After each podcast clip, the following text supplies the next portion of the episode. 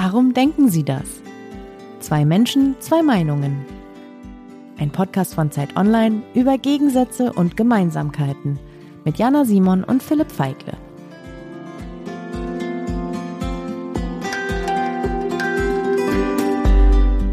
Es gibt Situationen, in denen kann auf Gewalt nur mit Gegengewalt geantwortet werden. Weil der Aggressor, weil der Kriegstreiber, weil der Massenmörder gar keine andere Sprache versteht.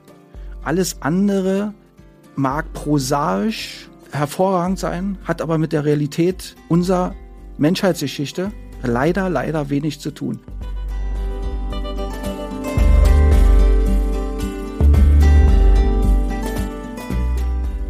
Ich äh, fürchte, dass äh, die Lieferung von schweren Waffen den Krieg weiterhin verlängern wird also in das Kalkül auch von Russland, den Krieg eben möglichst äh, bis nach Ultimo zu verlängern, die Ukraine vollkommen zu zerstören. Das hat ja dieser General auch heute Morgen gesagt, dass da kein Stein auf dem anderen bleibt.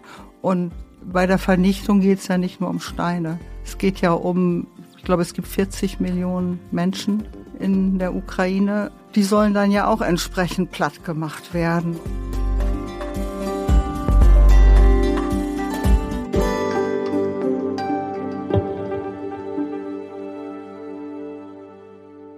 Jana, wir reden heute über Aufrüstung, denn seit dem 24. Februar dieses Jahres ist die Welt eine andere. Es ist Krieg in Europa. Ja, und Bundeskanzler Olaf Scholz sprach ja auch schon von einer Zeitenwende. Und nun hat sich die Ampelkoalition auch als Reaktion auf die russische Invasion auf ein 100 Milliarden Euro Aufrüstungspaket für die Bundeswehr geeinigt. Also daran sieht man schon, es ist tatsächlich eine Zeitenwende. Ja, der russische Angriffskrieg hat deutsche Gewissheiten erschüttert. Und das hat sich spätestens seit dem Einmarsch der Russen in die Ukraine verändert. Es wird jetzt sehr leidenschaftlich darüber diskutiert, ob Deutschland schwere Waffen in die Ukraine liefern sollte. Ja, und dabei geht es natürlich auch um die Frage, sollen wir aufrüsten oder eben nicht, um in Zukunft vielleicht besser vorbereitet oder gewappnet sein zu können. Das war übrigens die Stimme von Jana Simon, Autorin der Zeit. Und das war die Stimme von Philipp Feigle, Leiter des Ressorts X bei Zeit Online. Und Philipp, ja, die Streitfrage, die seit Wochen in Deutschland jetzt diskutiert wird und über die wir heute ja hier auch sprechen wollen, ist, können Waffen Frieden schaffen oder ist eine Welt eben mit immer mehr Waffen ein vielleicht noch gefährlicherer Ort? Und daraus ergibt sich eben auch die Frage, sind deutsche Waffenlieferungen an die Ukraine als Reaktion auf diesen russischen Angriffskrieg, ist das richtig oder ist es nicht richtig? Ja, und wie immer haben wir zwei Gäste eingeladen, die sich in dieser Frage unversöhnlich gegenüberstehen. In unserem Podcast fahren wir unsere Gäste jeweils besuchen zu Hause, um zu verstehen, wie ihre Biografien ihr Denken geprägt haben und auch, ob es noch etwas gibt, was die beiden miteinander verbindet. Und anschließend treffen unsere Gäste jedes Mal hier im Studio in Berlin aufeinander und das wird in wenigen Minuten auch der Fall sein. Und diesmal sind unsere beiden Gäste zum einen der Historiker, Diktaturenforscher und Buchautor Ilko Sascha Kowalczuk, der sagt, auch unsere Freiheit und unsere Werte werden in der Ukraine verteidigt und Deutschland muss Waffen an die Ukraine liefern. Er hat einen offenen Brief von einigen Intellektuellen mit unterzeichnet, der vor einiger Zeit in der Zeit erschienen ist, die genau das fordern, nämlich Waffen an die Ukraine zu liefern. Kowalczuk hält Pazifismus in der momentanen Situation schlicht für naiv. Und ihm gegenüber sitzt die Ärztin und Friedensaktivistin Angelika Clausen. Sie ist Co-Vorsitzende einer Organisation mit einem sehr langen Namen, nämlich der Organisation der Internationalen Ärztinnen für die Verhütung des Atomkrieges, kurz EPPNW. Und die sagt, Waffenlieferungen an die Ukraine werden diesen Krieg nur unnötig verlängern. Und sie fürchtet, der Konflikt mit Russland könnte in einem weltweiten Atomkrieg münden. Sie hat auch einen offenen Brief unterzeichnet, allerdings den der Gegenseite, einen Brief, der in der Zeitschrift Emma erschienen ist, der von Alice Schwarzer initiiert wurde und der die Bundesregierung zu Zurückhaltung auffordert sich gegen Waffenlieferungen oder die Lieferung schwerer Waffen an die Ukraine ausspricht. Und Jana, du hast Ilko Sascha Kowalczuk zu Hause besucht. Wie war denn das? Ja, genau. Also wirklich in dieser Podcast-Folge geht es um Krieg und Frieden. Und ja, wir waren bei Ilko Sascha Kowalczuk in Berlin-Prenzlauer Berg. Äh, man sieht schon von unten aus seinem Fenster die ukrainische Fahne hängen. Wir sind dann hoch zu ihm, eine große Altbauwohnung. Er hat uns in sein Wohnzimmer gebeten und dort stehen also sehr viele Regale mit Büchern bis unter die Decke. Also es waren wirklich Tausende von Büchern. Kowalczuk ist 55, er ist Historiker und arbeitet beim Bundesbeauftragten für die Unterlagen der, des Staatssicherheitsdienstes der DDR, auch ein langer Name. Er hat mehrere Bücher geschrieben äh, zu verschiedenen Themen. Gerade schreibt er an einer Biografie über Walter Ulbricht, den ehemaligen Staatsratsvorsitzenden der DDR. Er ist verheiratet, hat vier Kinder und er ist aufgewachsen, geboren und aufgewachsen in Ostberlin und hat eine sehr besondere Familiengeschichte. Ich bin 1967 in Ostberlin geboren worden und meine Eltern brachten beide sehr typische und doch gleichzeitig untypische Biografien mit. Also mein Rucksack war eigentlich von Anfang an prall gefüllt. Meine Mutter ist eine Berlinerin und die stammt aus einer Familie, die sehr untypisch war, denn ihre Mutter entstammt zu dem typischen Weddinger Arbeitermilieu, sozialdemokratisch, voller Überzeugung. Und die lernte einen Mann kennen, Ende der 20er, Anfang der 30er Jahre, und der kam aus einem ganz anderen Milieu, nämlich dessen Familie gehörten große Ländereien in äh, Schlesien. Die waren also total reich. Also die Großeltern von Ilko Sascha Kowalczuk hatten schon starke ja Unterschiede in ihren äh, Weltanschauungen und ähm, da gab es schon sehr viele Konflikte. Die Mutter von ihm war dann Lehrerin und der Vater war Ökonom und Kommunist und auch Mitglied der SED, also der Partei. Am 12. April 1961 ist Yuri Gagarin in den Weltraum geflogen als erster Mensch und für meinen Vater stand fest, also wenn der Kommunismus im Weltraum siegt, dann wird er auch auf der Erde die paar Probleme lösen. Ja? Wie gesagt, der äh, Vater war also überzeugter Kommunist. Der Name Kowalczuk, und da sagt Ilko Sascha Kowalczuk, dass es den tatsächlich nur einmal auf der Welt gibt. Das kann ich nicht nachprüfen, aber wir glauben es ihm mal. Der stammt nämlich von seinem Großvater väterlicherseits. Und der stammt nämlich aus der Ukraine. Das, diese gesamte Familiengeschichte ist sehr traumatisch und auch weit verzweigt. Die werden wir hier also nicht ganz erzählen können. Was man sagen kann, ist, es sind viele aus dieser Familie eines nicht natürlichen Todes gestorben. Es ging auch immer um Krieg und Frieden und den starken Einsatz für politische Überzeugungen. Der Mythos speist sich daher, dass mein Großvater ein äh, durch den Ersten Weltkrieg gestählter ukrainischer Nationalist war, der für die äh, Unabhängigkeit, Souveränität und Freiheit der Ukraine gekämpft hat, der Teil der West, äh, westukrainischen Volksrepublik war äh, und dafür schlussendlich zum Tode verurteilt worden ist.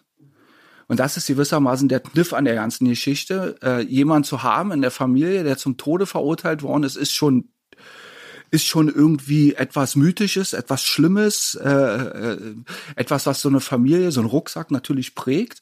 Und hier kommt nun noch hinzu, dass der am Vorabend der geplanten Hinrichtung in der Nähe von Löff, von Lemberg, äh, von einem Befreiungskommando unter Leitung eines örtlichen Priesters aus dem Knast geholt worden ist und ins Ausland gebracht worden ist. Ja, sonst würde es mich gar nicht geben, würden wir hier nicht reden. Mein Vater also eine bewegte Familiengeschichte.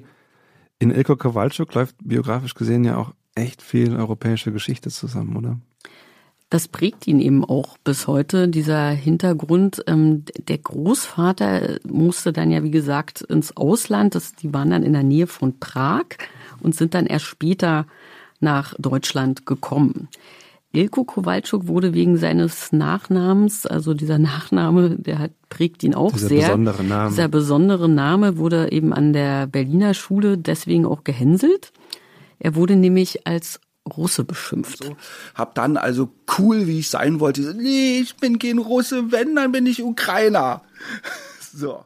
Ja, also wie man hört, Kowalczuk ist es seit seiner frühesten Kindheit mit dieser Thematik und den verschiedenen Herkünften ja beschäftigt oder es hat ihn eben, wie gesagt, sehr geprägt. Und dann hat er sich schon mit zwölf Jahren, obwohl das eigentlich erst mit 14 überhaupt möglich war, sich als Offizier für die nationale Volksarmee verpflichten wollen. Ach, schon mit zwölf, das ist ja sehr, sehr früh. Inwiefern ist das wichtig für seine Biografie? Ja, es ist insofern wichtig, dass man sieht, dass er wollte auch eben in diesem frühen Alter schon mit der Waffe in der Hand für seine politischen Überzeugungen kämpfen. Das ist ja nicht so weit verbreitet. Und darum geht's ja auch heute in unserem Podcast hier. Und mein Vater hat mich sozusagen im festen, in einer festen Bindung an dieses System erzogen. Ich sollte ein Weltklasse-Kommunist werden, ein Weltklasse sozusagen DDRist, der mit allem, was er zur Verfügung hat, dieses System aufbaut, verteidigt und notfalls dafür eben auch sein Leben opfert. Und da lag natürlich nichts näher, als Offizier der Nationalen Volksarmee zu werden. Und das habe ich mit äh, zwölf Jahren dann verkündet und alle freuten sich. Und nun muss man ja, das Problem war nur, dass er sich dann anders überlegt hat. Und zwar hat er sich nämlich in den darauffolgenden Jahren gegen diese Laufbahn als äh, Offizier entschieden, weil er gemerkt hat, dass er weder Empfehle empfangen will, noch eigentlich sie geben möchte. Das hat er sich so gedacht, schon in so jungen Jahren? Oder wie ist das? Wie kann man sich das vorstellen? Denn er hatte ja eigentlich noch gar keine Erfahrung mit der Armee. Absolut. Also er, man muss sich das, glaube ich, so als inneren Prozess vorstellen. So hat er es beschrieben, der so in seiner Jugend in ihm ablief. Und nachdem er sich dann auch durchgerungen hatte, also auch öffentlich seine Entscheidung zu widerrufen, Offizier zu werden, da wurde er dann wirklich fertig gemacht. Also er musste fast wöchentlich auf Versammlungen erscheinen, wo dann mehrere Erwachsene vor ihm saßen, Direktoren, Lehrer, teilweise wohl auch Stasi-Leute. Und da musste er sich für diese Entscheidung und diesen Widerruf rechtfertigen. Das endete dann sogar damit, dass er eben in der DDR kein Abitur machen konnte und äh, nicht studieren durfte.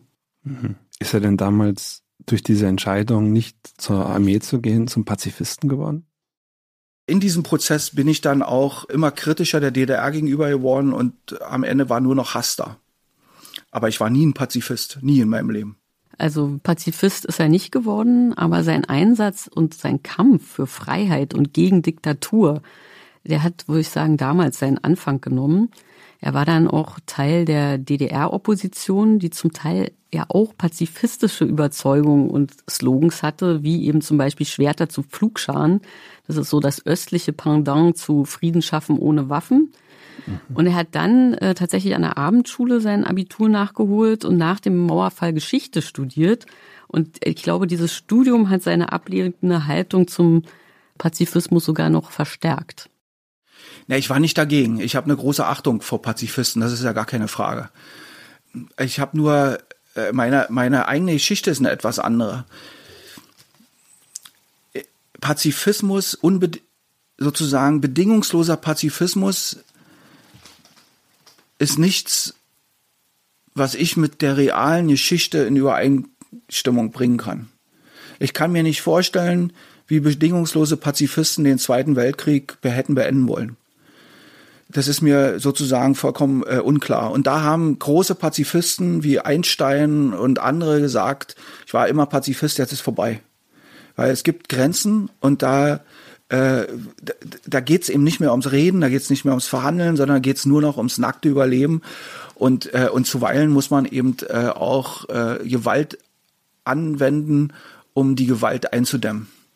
Und das war immer meine äh, Überzeugung, das war auch immer meine äh, äh, meine Erfahrung aus der Geschichte gleich. Ja, wir kommen jetzt zu einem Kernpunkt des Streits, glaube ich, der uns heute diese ganze Folge über begleiten wird, nämlich zu der Frage, welche Schlüsse ziehen wir eigentlich aus der Geschichte? Was können wir aus der Geschichte lernen? Und eine Grundhaltung von Pazifisten lautet ja nie wieder Krieg. Aber Kowalczuk formuliert dieses nie wieder ja offenbar anders, oder? Dieses nie wieder heißt auch das nie wieder zulassen. Und das ist ein großer Unterschied. Ich nehme auch die Argumente der, der, der anderen äh, ernst, aber ich nehme die Argumente derjenigen ernster, die auf dem Schlachtfeld stehen oder in einem Konzentrationslager und sagen, ich lasse mich lieber erschießen oder tot misshandeln, als dass ich mich militärisch wehre, als dass das Leute am grünen Tisch sagen. Das ist für mich der große Unterschied. Äh, so ein Wohlfühlpazifismus äh, ohne, dass man sagen kann, äh, wie man denn die Situation anders bereinigen will als mit Gegengewalt ja, tut mir leid, das kann ich nicht sonderlich ernst nehmen, weil äh, wenn dann immer gesagt wird, ja, wir müssen verhandeln, Diplomatie, da tut man ja gerade so, als wenn das nicht passieren würde. Dahinter steht eben ganz oft hinter diesem bedingungslosen Pazifismus meines Erachtens eine totale Fehleinschätzung der Situation und eine totale Fehleinschätzung der Aggressoren. Ja, und ich meine, wenn wir jetzt auf die Ukraine kommen, äh, äh, mich hat in den ersten Tagen nach dem 24. Februar 2022 am meisten der Satz von fast allen Politikerinnen geärgert, wir sind getäuscht worden, wir haben uns geirrt. Und da kann ich sagen, nee, nicht wir, ihr. Ja, wie man hört, hat Ilko Sascha Kowalczuk da schon eine sehr starke Meinung. Er ist auch seit 2014 schon, seit der Annexion der Krim und dem Ausbruch des Krieges im Donbass dafür, der Ukraine äh, Militärhilfe zu leisten. Vor allen Dingen, weil er davon überzeugt ist, dass Putin in Russland eine harte Diktatur aufbaut und er sagt, der Westen habe das lange nicht gesehen und nicht wahrhaben wollen. Und das ist eben auch typisch für so, einen, für so einen bedingungslosen Pazifismus dass man einzelne Völkerrechtssubjekte oder überhaupt einzelne Subjekte praktisch zu Objekten erklärt und über deren Köpfe hinweg erzählt, ja. Und das, und das wichtigste Narrativ äh, lautete eben, wir müssen die Sicherheitsinteressen Russlands wahren und die Leute haben sich nicht für die Interessen der Ukraine interessiert. Und das ist gewissermaßen das große Problem. Nun fürchten aber ja viele Menschen in Deutschland, dass wenn man immer mehr Waffen liefert in die Ukraine, dass man dazu beiträgt, dass es immer weiter eskaliert, dass eine Eskalationsspirale in Gang kommt und dass es möglicherweise dazu kommt, dass Putin seine Drohung wahrmacht, nämlich Atomwaffen einzusetzen. Hat er denn davor gar keine Sorge? Natürlich habe ich Angst davor, mindestens für meine Kinder.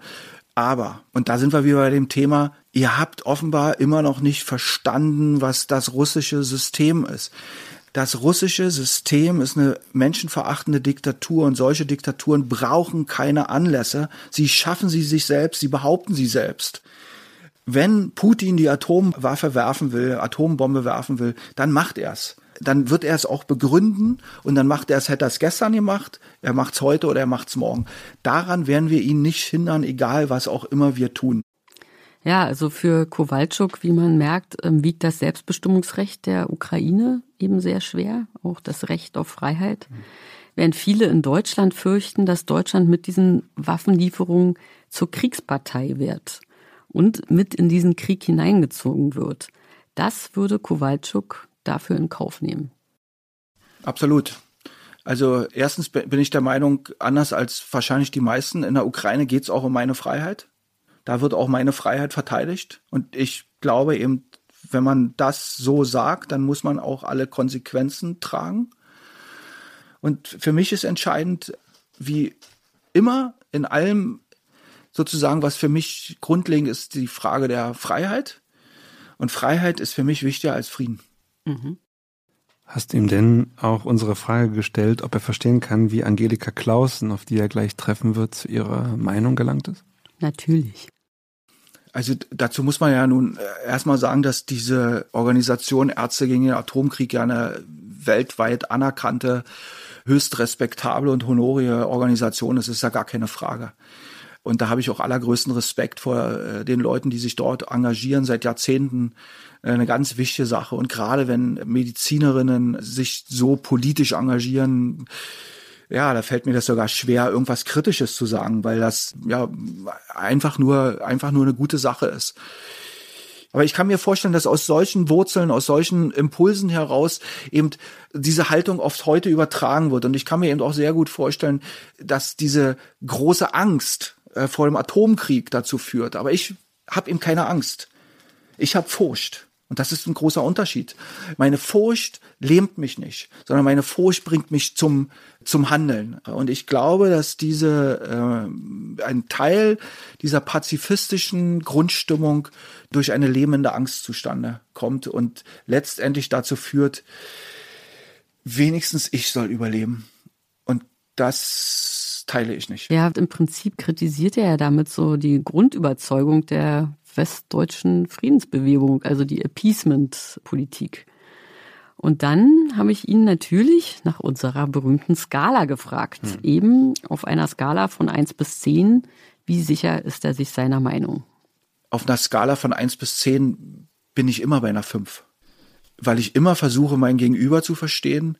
Ich will immer auch meine Argumente im Diskurs geschärft wissen und bin für jeden dankbar, der mir Argumente in die Hand gibt, dass ich meine eigenen Argumente, meine Meinung über Bord werfen kann.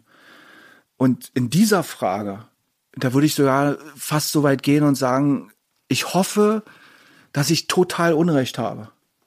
Ja, das hatten wir auch noch nicht. Also eine 5 und noch dazu jemand, der hofft, dass er Unrecht hat, oder?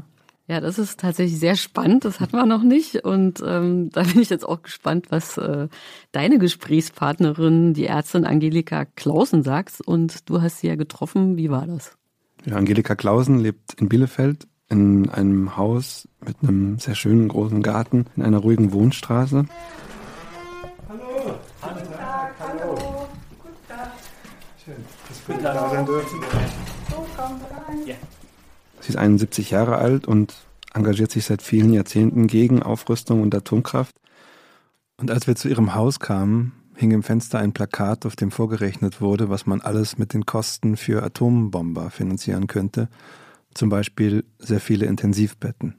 Klausen lebt mit ihrem Mann dort im Erdgeschoss des Hauses. Oben drüber wohnen Freunde von ihnen. Und sie hat uns dann in das Wohnzimmer geführt und wir haben auf einer Couch Platz genommen und ich habe sie zu Beginn gefragt, wie sie eigentlich zur Pazifistin geworden ist. Ich glaube, dass ich in Bezug auf die Fragen so Krieg und Frieden sehr von meiner Mutter beeinflusst worden bin. Meine Mutter äh, stammt äh, aus Schlesien und ist äh, Pflichtling. Also ihre ganze Familie, die sind dann eben geflogen, äh, geflohen äh, 1946 und ich habe als Kind so äh, beim Spielen, die ganzen Verwandten waren ja da, die da alle geflohen waren. Die haben, ich habe dann immer Geschichten gehört, äh, aber nicht richtig. Ich habe ja eigentlich gespielt und dann Luze, weißt du noch da und da in dem und dem Dorf und da ist das und das passiert. Und ich habe nicht richtig zugehört, aber äh, ich habe ja mitgekriegt, die sind Flüchtlinge und äh, die sind dann nach Oldenburg gekommen. Und meine Mutter hat dann später immer gesagt, ähm, also Krieg ist einfach ganz schlimm, das darf nie wieder passieren. Das ist, das ist ganz furchtbar. Und sehr viel später, also als ich dann schon erwachsen war, habe ich äh, erfahren ähm, von meiner Mutter, also die sind äh, zwischen 45 und 46 noch in, äh, da in Schlesien, in diesem Dorf an der tschechischen Grenze, mussten die bleiben und kamen erst später nach Westdeutschland. Und sie ist äh, mit ihrer nächstjüngeren Schwester zusammen in so einem Treck äh, weggeschafft worden. Also die Leute aus dem Dorf mussten, äh, das waren polnische Soldaten, die mussten, die wurden abtransportiert. Und meine Mutter die mussten dann in der Nacht irgendwo bleiben da äh, und es regnete ganz fürchterlich, es war ein fürchterliches Gewitter und da ist meine Mutter mit ihrer Schwester geflohen. Mhm. Und die äh, Soldaten haben dann hinter denen hergeschossen, aber denen ist die Flucht gelungen und später haben die bei Flüchtlingstreffen dann in Oldenburg erfahren, dass die meisten aus ihrem Dorf alle ermordet worden sind. Die Mutter ist nach der Flucht nach Oldenburg, nach Schleswig-Holstein gezogen, hat dann dort Angelika Klausens Vater getroffen. Die Mutter war nach dem Krieg Sekretärin, der Vater war Schneider.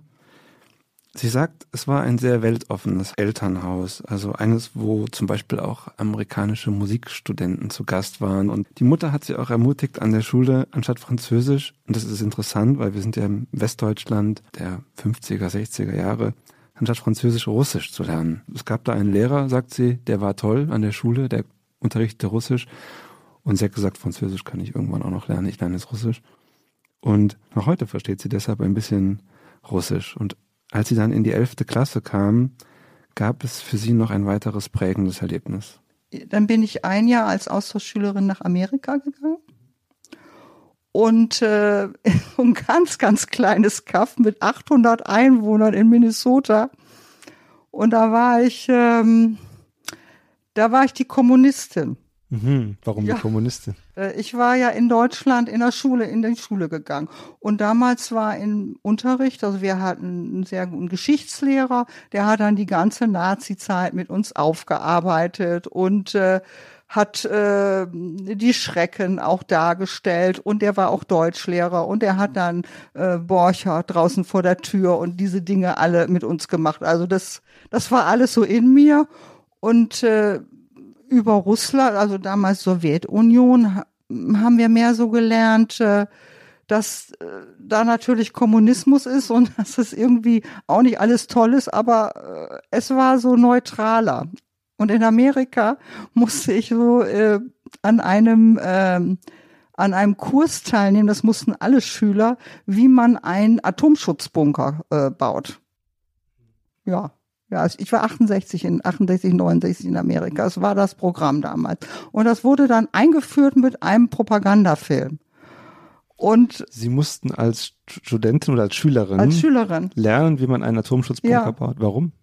Ja, äh, weil das äh, die Politik von Amerika war, dass das alle wissen sollten und dass man sich gegen ähm, eine Atombombe selber schützen äh, können muss. Äh, und äh, in, in dem Propagandafilm wurde dann so gezeigt, wie schrecklich die Russen sind und der Stalinismus natürlich, ist ja klar, äh, wurde in den schlimmsten Farben ausgemalt. Äh, aber das, das zog sich so durch. Also es gab jetzt so keine Differenzierung. Es war mal so und mal so.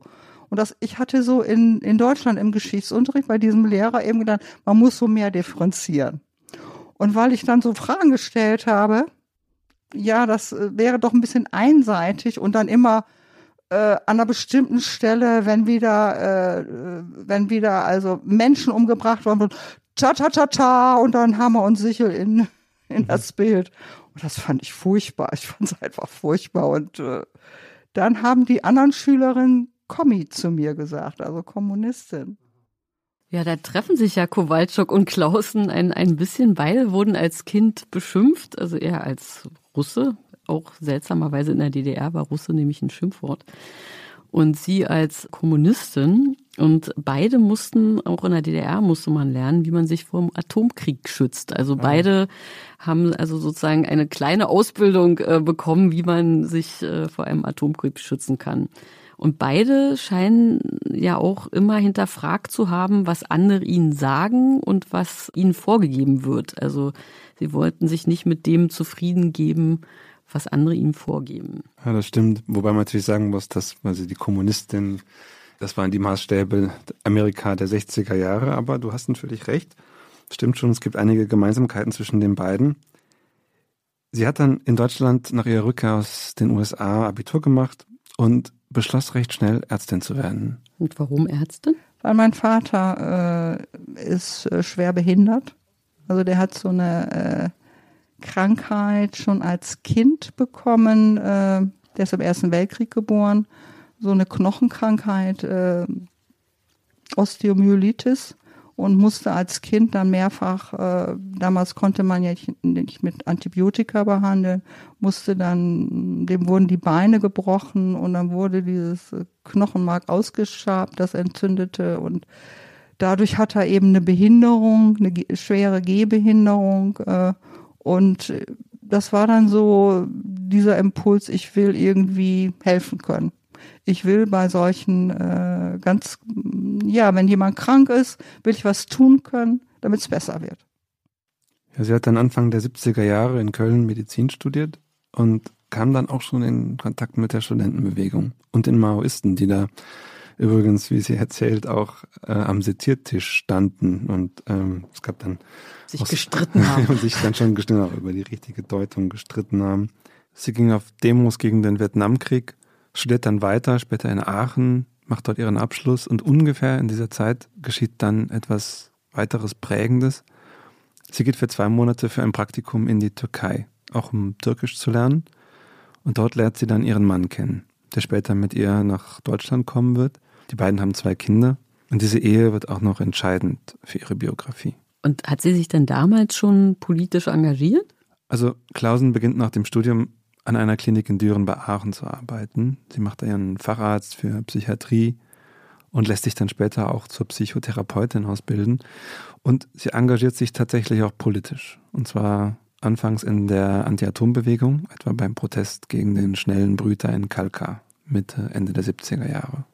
Das erinnert ein bisschen an Wolfgang Emke, den Atomkraftgegner aus unserer letzten Folge über Atomkraft. Genau, ja, wir haben ja in der letzten Folge gelernt, wie eng die Anti-Atomkraftbewegung in Deutschland mit der Friedensbewegung zusammenhängt. Und das ist auch bei Angelika Clausen so. Und das entscheidende Jahr für sie, ein entscheidendes Jahr, war das Jahr 1979. Das war auch ein prägendes Jahr für die deutsche Friedensbewegung insgesamt, denn da kommt es zum sogenannten NATO-Doppelbeschluss. Also die NATO kündigte damals an, mit Atomsprengköpfen bestückte Mittelstreckenraketen vom Typ Pershing 2 und Marschflugkörper in Westeuropa zu stationieren, als Reaktion wiederum auf die Stationierung von sowjetischen SS-20-Raketen. Und das löst eine Welle an Protest aus mit Massendemonstrationen in Deutschland. Also ich habe die Bilder mir nochmal angeschaut. 1982 waren im Bonner Hofgarten eine halbe Million Menschen und 1980 unterzeichnen über vier Millionen Menschen einen Aufruf an die Bundesregierung, auf die Nachrüstung im Sinne des NATO-Doppelbeschlusses zu verzichten. Also den sogenannten Krefelder Appell.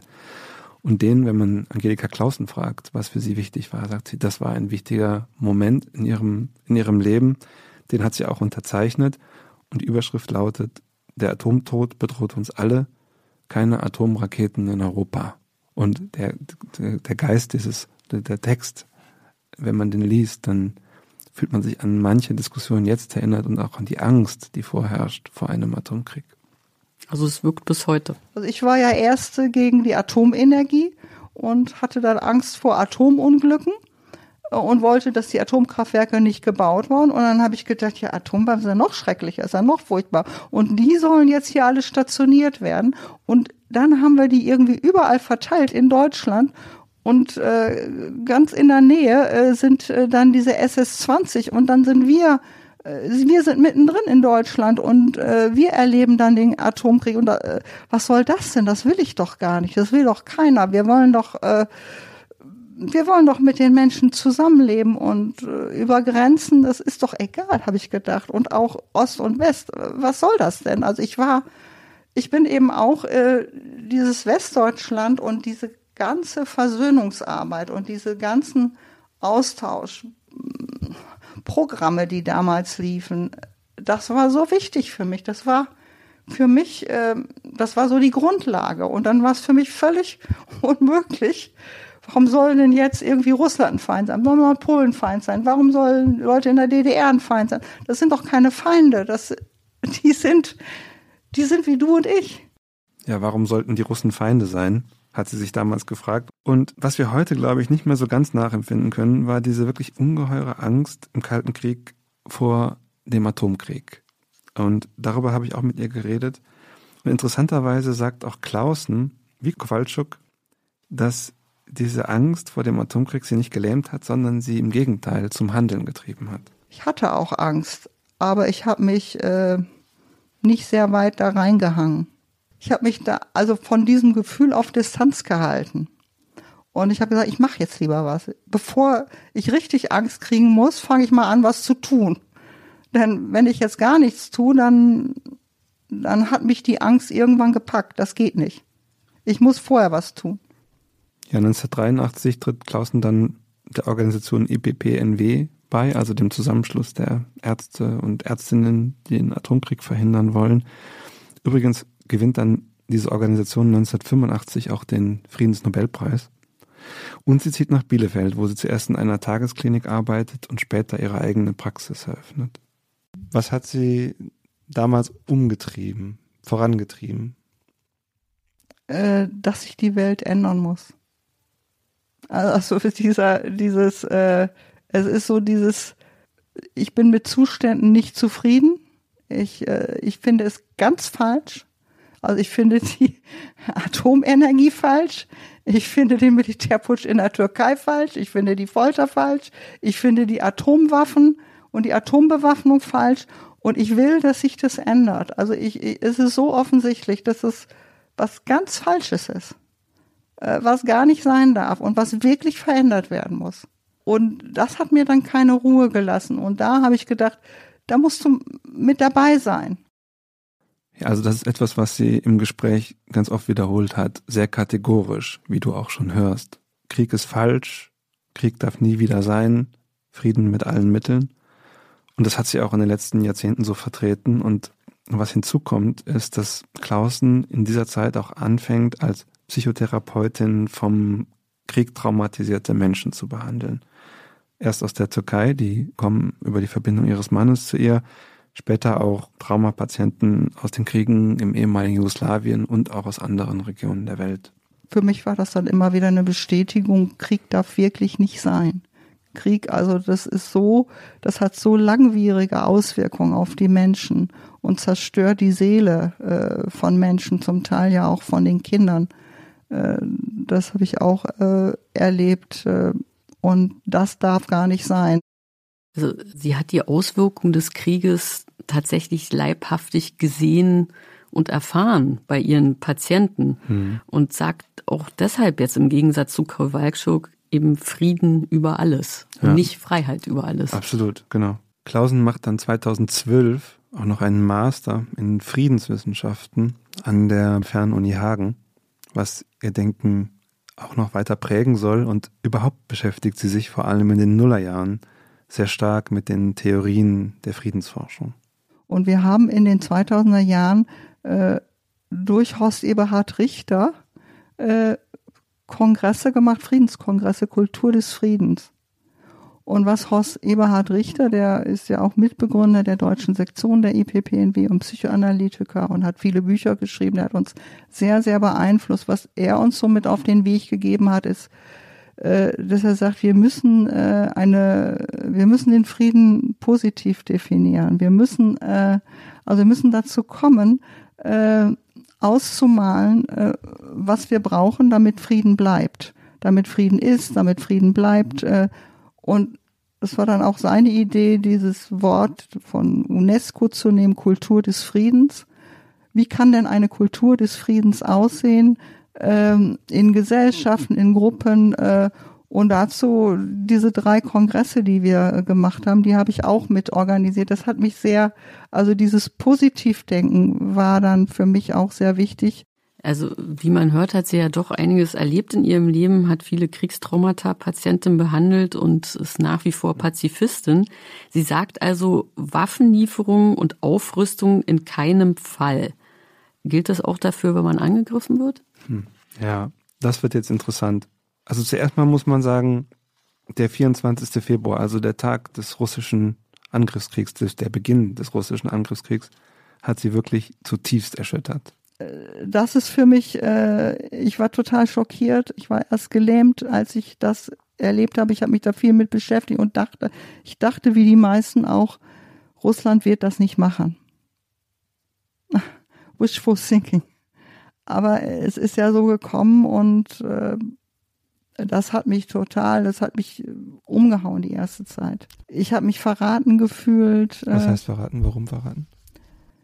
Weil ich äh, irgendwie an das Gute geglaubt habe, weil ich so sehr auf die russischen Menschen, die ich ja auch kennengelernt habe, äh, äh, gehofft habe, ohne, äh, ohne die Diktatur äh, durch das herrschende Regime zu sehen, ohne diese das habe ich ja auch ausgeblendet. Also ich habe es eben, wie viele, viele andere auch, äh, irgendwie verkleinert, ausgeblendet. Ich habe nicht drauf geguckt. Äh, das ist so.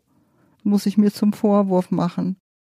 Ja, du hörst, wenn es um ihre Einschätzung Russlands geht, dann ist sie sehr reuig. Sie bedauert es sehr, das nicht gesehen zu haben. Sie sagt auch in einer anderen Stelle des Interviews, dass sie versucht, auch in der Friedensbewegung da ein Umdenken zu bewirken und irgendwie den Leuten wohl an, auch sagt, wir müssen stärker dahin gucken, wir müssen zur Kenntnis nehmen, dass da ein diktatorisches Regime am Werke ist. Was Kowalczuk ja fordert. Ja, und was er auch äh, offensichtlich ja auch viel früher gesehen hat. Aber wenn es um die Waffenlieferung an die Ukraine geht, dann ist sie dennoch dagegen und sie begründet das so.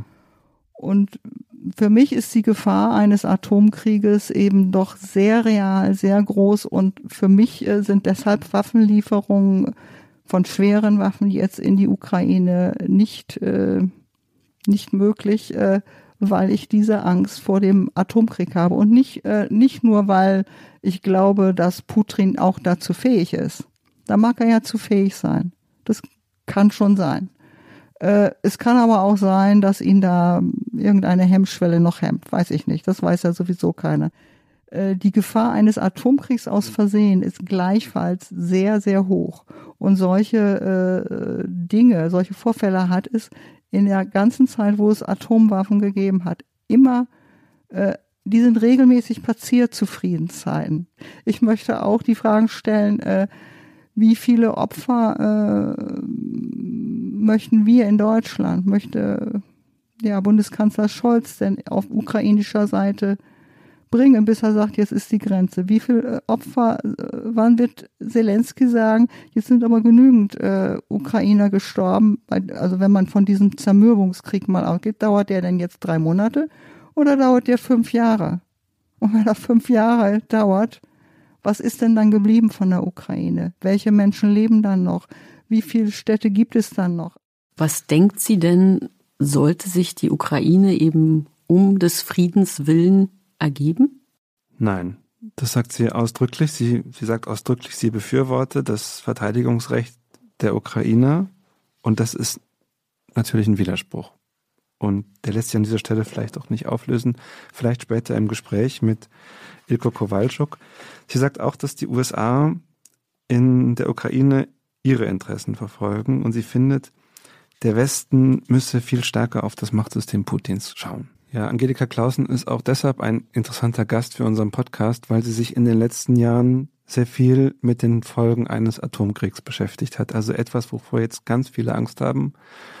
Und sie hat auch untersucht, was das eigentlich bedeuten würde. Wie sähe eigentlich eine Welt aus, wenn es zum Atomkrieg käme?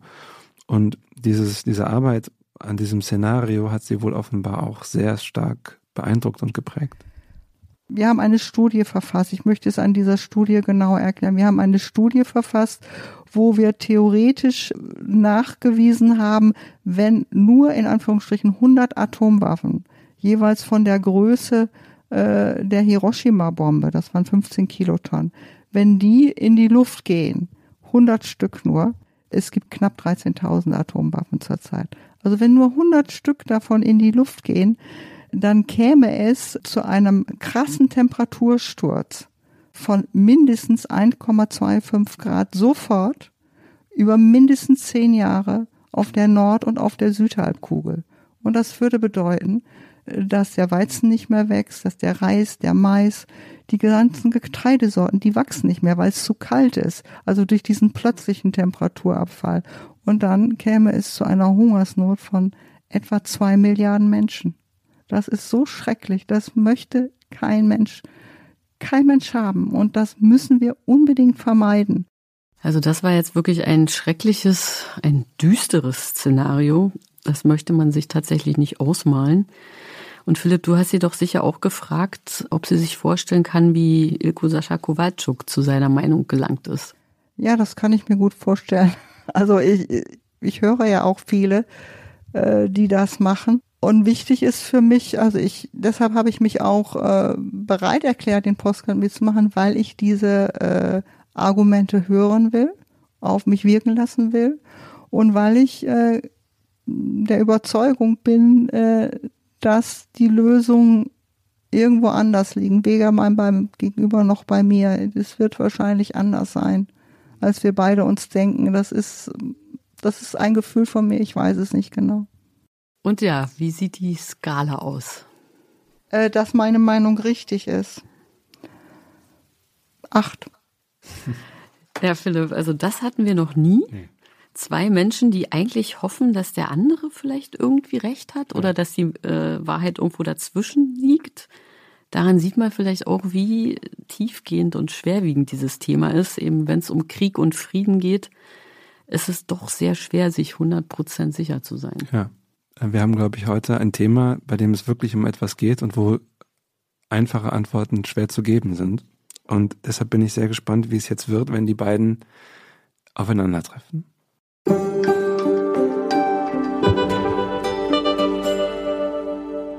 Ja, guten Tag. Ich freue mich sehr, dass Sie hier sind heute. Einmal Angelika Klausen und Ilko Sascha Kowalczuk. Und natürlich wir beide, Philipp und ich, wir freuen uns sehr, dass Sie hierher gekommen sind. Es geht ja um Aufrüstung und Waffenlieferung an die Ukraine. Mich würde interessieren, haben Sie jeweils eine Frage aneinander? Vielleicht wollen Sie anfangen, Frau Klausen? Ja, ich habe so die Frage, wie Sie jetzt die neuesten Entwicklungen einschätzen, nachdem der Verteidigungsminister äh, Austin äh, in der Ukraine in Kiew gewesen ist und wo er so deutlich gesagt hat, das hat er, glaube ich, auch in Rammstein schon bei dem Außenminister oder ja, beim Verteidigungsministertreffen so gesagt in Deutschland, äh, Jetzt muss Russland also so weit, ich, ich kann es jetzt nicht wörtlich sagen, aber so weit beeinflusst werden, dass Russland es nie wieder schaffen kann, so etwas mit der Ukraine, er hat das dann so umschrieben, so etwas mit der Ukraine zu machen, was sie vor kurzem gemacht haben, nämlich als sie den Angriffskrieg gestartet haben. Und mich würde interessieren, also für mich war das so ein wichtiges Statement, äh, weil das für mich eine Veränderung der äh, amerikanischen Position oder zumindest so eine Richtung angibt in Richtung Stellvertreterkrieg. Und ich würde gerne von Ihnen wissen, ob das bei Ihnen auch so ähnlich angekommen ist. Naja, wenn man sich die Geschichte der großen Mächte anschaut und die Geschichte zwischen der Sowjetunion und den USA und, der, und Russland und den USA, dann wird man feststellen, dass solche Art politischer Rhetorik immer zu den Standardfloskeln und Standardformeln äh, zwischen beiden Mächten gehörte. Das hat ja nicht nur Austin gesagt, äh, als äh, Biden in Warschau war, hat er ja auch vom äh, Regimewechsel gesprochen. Äh, und anschließend äh, haben seine Berater alles getan, damit zurückgerudert äh, wurde. Also insofern, ich bewerte das nicht über. Und ich sehe da auch keinen Stellvertreterkrieg zwischen Moskau und Washington. Ich sehe eher einen Krieg zwischen Freiheit und Nichtfreiheit. Und äh, tatsächlich stellt sich die Frage, wie kommen wir zu einer internationalen, globalen Weltsicherheits- und Friedensordnung zurück, in der solche Dinge, wie sie jetzt sich gerade abspielen, wie sie Russland initiiert hat, zukünftig verhindert werden können. Und da gehört ganz sicherlich dazu, dass das innere Regime, die politische Diktatur in Russland einschneidend verändert werden muss, von innen heraus natürlich. Mhm. Und das schließt jetzt ganz gut an meine Frage an, die ich an Sie habe, mhm. äh, die äh, sozusagen mir ja, sich fast aufgedrängt hat. Worin sehen Sie denn eigentlich die Kriegsziele der russländischen Föderation gegen die Ukraine? Denn aus diesen Kriegszielen, so glaube ich, äh, leitet sich ja doch ganz viel ab, wie man das bewertet und was man für richtig empfindet und was vielleicht für falsch. Also für mich, äh, ich denke ja nach wie vor, dass es auch ein Stellvertreterkrieg ist. Aber es ist eben auch ein direkter Angriffskrieg von Russland gegen die Ukraine. Und da ist, hm, da denke ich, dass äh, das, was äh, Präsident Putin mehr oder weniger in seiner Rede und auch in vorherigen Reden gesagt hat, nämlich die Ukraine zum Teil von Russland zu machen und die Identität der Ukraine zu streichen und alles, was in der ja auch schon, ich kann nicht genau sagen, so gut kenne ich die Geschichte nicht, aber ich schätze, so hundertjährigen, mindestens hundertjährigen, vielleicht auch noch längeren Identitätsgeschichte ja schon alles passiert ist und auch in den Kämpfen und dass er das äh, streichen will und äh, da, äh, das glaube ich schon, dass er es da, das hat mich sehr erschrocken, aber ich glaube, dass er es da ernst meint. Also mit anderen Worten, wir stimmen darüber überein, dass äh, Russland einen Vernichtungskrieg gegen die Ukraine äh, führt? Äh, das wird von Russland als Kriegsziel äh, erklärt. Äh, und äh, da ist bis jetzt ja von den offiziellen Erklärungen nichts weniger geworden, eher mehr. Also ich habe auf dem Weg hierhin heute Morgen noch gelesen, dass so ein General jetzt auch schon völlig, also für mich völlig absurde äh, Gedanken macht, was sie denn alles nach dem Krieg dann machen wollen, der aber mindestens fünf bis zehn Jahre dauert. Das hat mich total erschrocken, also die Dimension, in denen Russland äh, da denkt. Äh, das hat mich sehr, sehr erschrocken. Gleichwohl wir wissen nicht, wie lange es wirklich dauert. Und mein Ziel ist, dass dieser Krieg, dass ich mit dazu beitragen kann, dass dieser Krieg so schnell wie möglich zu Ende geht. Also zumindestens der Waffengang erstmal. Also ich bin Friedensaktivistin und äh, habe mich viel mit Frieden beschäftigt und äh, mein Ansinnen ist ganz klar, dass ich das, was ich kann, dazu beitragen möchte, dass es äh, eben schnell aufhört. So schnell wie möglich. Aber ich kann es nicht bestimmen. Also ich kann ja nur allgemein zu den Rahmenbedingungen vielleicht ein bisschen bereiten. Mehr, mehr kann ich ja gar nicht machen. Ich meine, das können wir beide nicht. Ja. Ich kenne in meinem politischen Umfeld niemanden, der sich nicht auch als Friedensaktivist oder Aktivistin bezeichnen würde. Mhm. Nur offenbar sind die Schlussfolgerungen, die wir daraus ziehen, unterschiedliche. Wobei mhm. wir ja alle nicht so genau wissen können, welche die richtigen sind. Das wird erst die Geschichte zeigen. Mhm. Äh, und ich glaube, da äh, sind, ist auch jeder, der sich an dem Diskurs beteiligt, gut beraten, äh, seine eigene Position auch mit einer gewissen Zurückhaltung vorzutragen. Und wenn ich sage und da fest davon überzeugt bin, äh, dass die russländische Diktatur weitaus mehr will, als nur die Ukraine vernichten, dass sie äh, so schon seit Jahren daran arbeiten, ein imperiales Reich aufzubauen, was weit über die bisherigen Grenzen und die Grenzen der Ukraine hinaus äh, reichen soll, dann steht natürlich für mich die Frage, worum geht's eigentlich? Und für mich gibt es etwas Wichtigeres noch als Frieden, das ist Freiheit. Und äh, ich glaube, dort geht es auch um unsere Freiheit. Und daraus schlussfolgere ich, wenn das so ist, was ich annehme, dann ist auch muss auch unser Engagement eines sein, was über Rhetorik und über die Initiierung von Verhandlungen, von Friedensverhandlungen auf allen Kanälen, was sowieso laufen muss und auch, glaube ich, läuft, muss unser Engagement eben auch äh, darüber hinausgehen und äh, auch die Lieferung von schweren Waffen einschließen. Äh, da widerspreche ich ja, das ist ja, also wir sind ja bei dem Weg äh, unterschiedlich unterwegs, will ich mal sagen. Und da widerspreche ich ganz klar, weil ich äh, sehr stark befürchte, dass äh, die Lieferung von schweren Waffen den Krieg weiterhin verlängern wird. Also in das Kalkül auch von Russland, den Krieg eben möglichst äh, bis nach Ultimo zu verlängern, die Ukraine vollkommen zu zerstören. Das hat ja dieser General auch heute Morgen gesagt, dass da kein Stein auf dem anderen bleibt. Und bei der Vernichtung geht es ja nicht nur um Steine. Es geht ja um, ich glaube, es gibt 40 Millionen Menschen in der Ukraine. Die sollen dann ja auch entsprechend platt gemacht werden und ermordet werden und äh, unterjocht werden und äh, also mit äh, Diktaturen kenne ich mich ein bisschen aus ein bisschen in dem Sinne, also ich habe, ich bin mit einem äh, türkeistämmigen Arzt verheiratet und spreche gut Türkisch. Und ich habe seit, äh, man kann so sagen, seit 1980, seit dem Putsch in der, dem Militärputsch in der Türkei, der Generäle, die politischen Verhältnisse beobachtet. Ich habe viele Menschen, die gefoltert worden sind, äh, behandelt als Psychiaterin und Psychotherapeutin.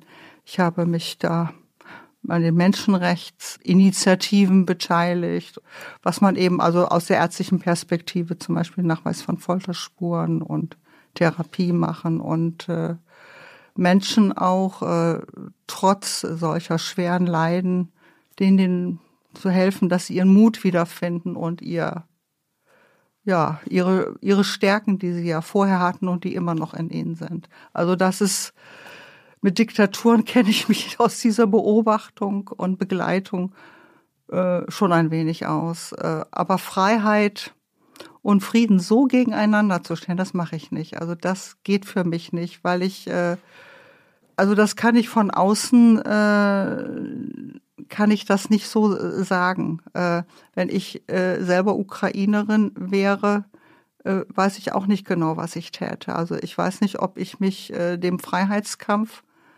anschließen würde, was ich gerne machen würde, oder ob ich, ob doch so dieser Angstteil überwiegt und dieser Vorsichtsteil, den ich ja auch habe und dass ich äh, eben möchte, dass ganz viel Menschen ihr Leben nicht verlieren und äh, dass das äh, also diese Überlebensperspektive sehr, sehr wichtig ist. Und ich glaub, also ich habe ja nicht Freiheit und Frieden gegeneinander gestellt. Ah, ja. Ich habe gesagt, Freiheit ist wichtiger als Frieden. Anders als Sie habe ich in einer Diktatur gelebt. Äh, ich äh, weiß, dass es in einer Diktatur, so wie auch jetzt in Russland und so wie aktuell in der Ukraine, auch wenn die Waffen schweigen, es keinen Frieden gibt. Das ist eine Fehlannahme, die viele, gerade im Westen, äh, die nichts anderes kennen als den Wohlstand und die freiheitliche Welt und die davon aus, ausgehen, dass nicht sie, aber viele im, im, im Westen, dass sie glauben, das ist Gott gegeben und so ist die Normalität in der Welt. Die Normalität in der Welt ist eine ganz andere. Wenn man heute in afrikanische, asiatische oder südamerikanische Länder schaut, dann wird man mit Erstaunen feststellen, dass dort über den Krieg Russlands gegen die Ukraine fast nicht berichtet wird, beziehungsweise an 27. Stelle in den Nachrichten. Und zwar aus einem einfachen Grund, weil aus der Sicht der äh, sozusagen außerwestlicher, nicht westlicher Kräfte, dass einer von 25 Kriegen ist, der aktuell gerade in der Welt läuft. Das darf man nicht vergessen. Das Besondere an diesem Krieg ist, äh, dass der vor unserer Haustür stattfindet. Deshalb sind wir äh, als Westler, äh, glaube ich, so involviert. Und das andere ist, dass eine Atommacht äh, gegen äh, ein äh, Land äh, zu Felde zieht. Äh, das äh, ist ja gewissermaßen auch die Angst, äh, die in uns ja, wachgerufen worden ist.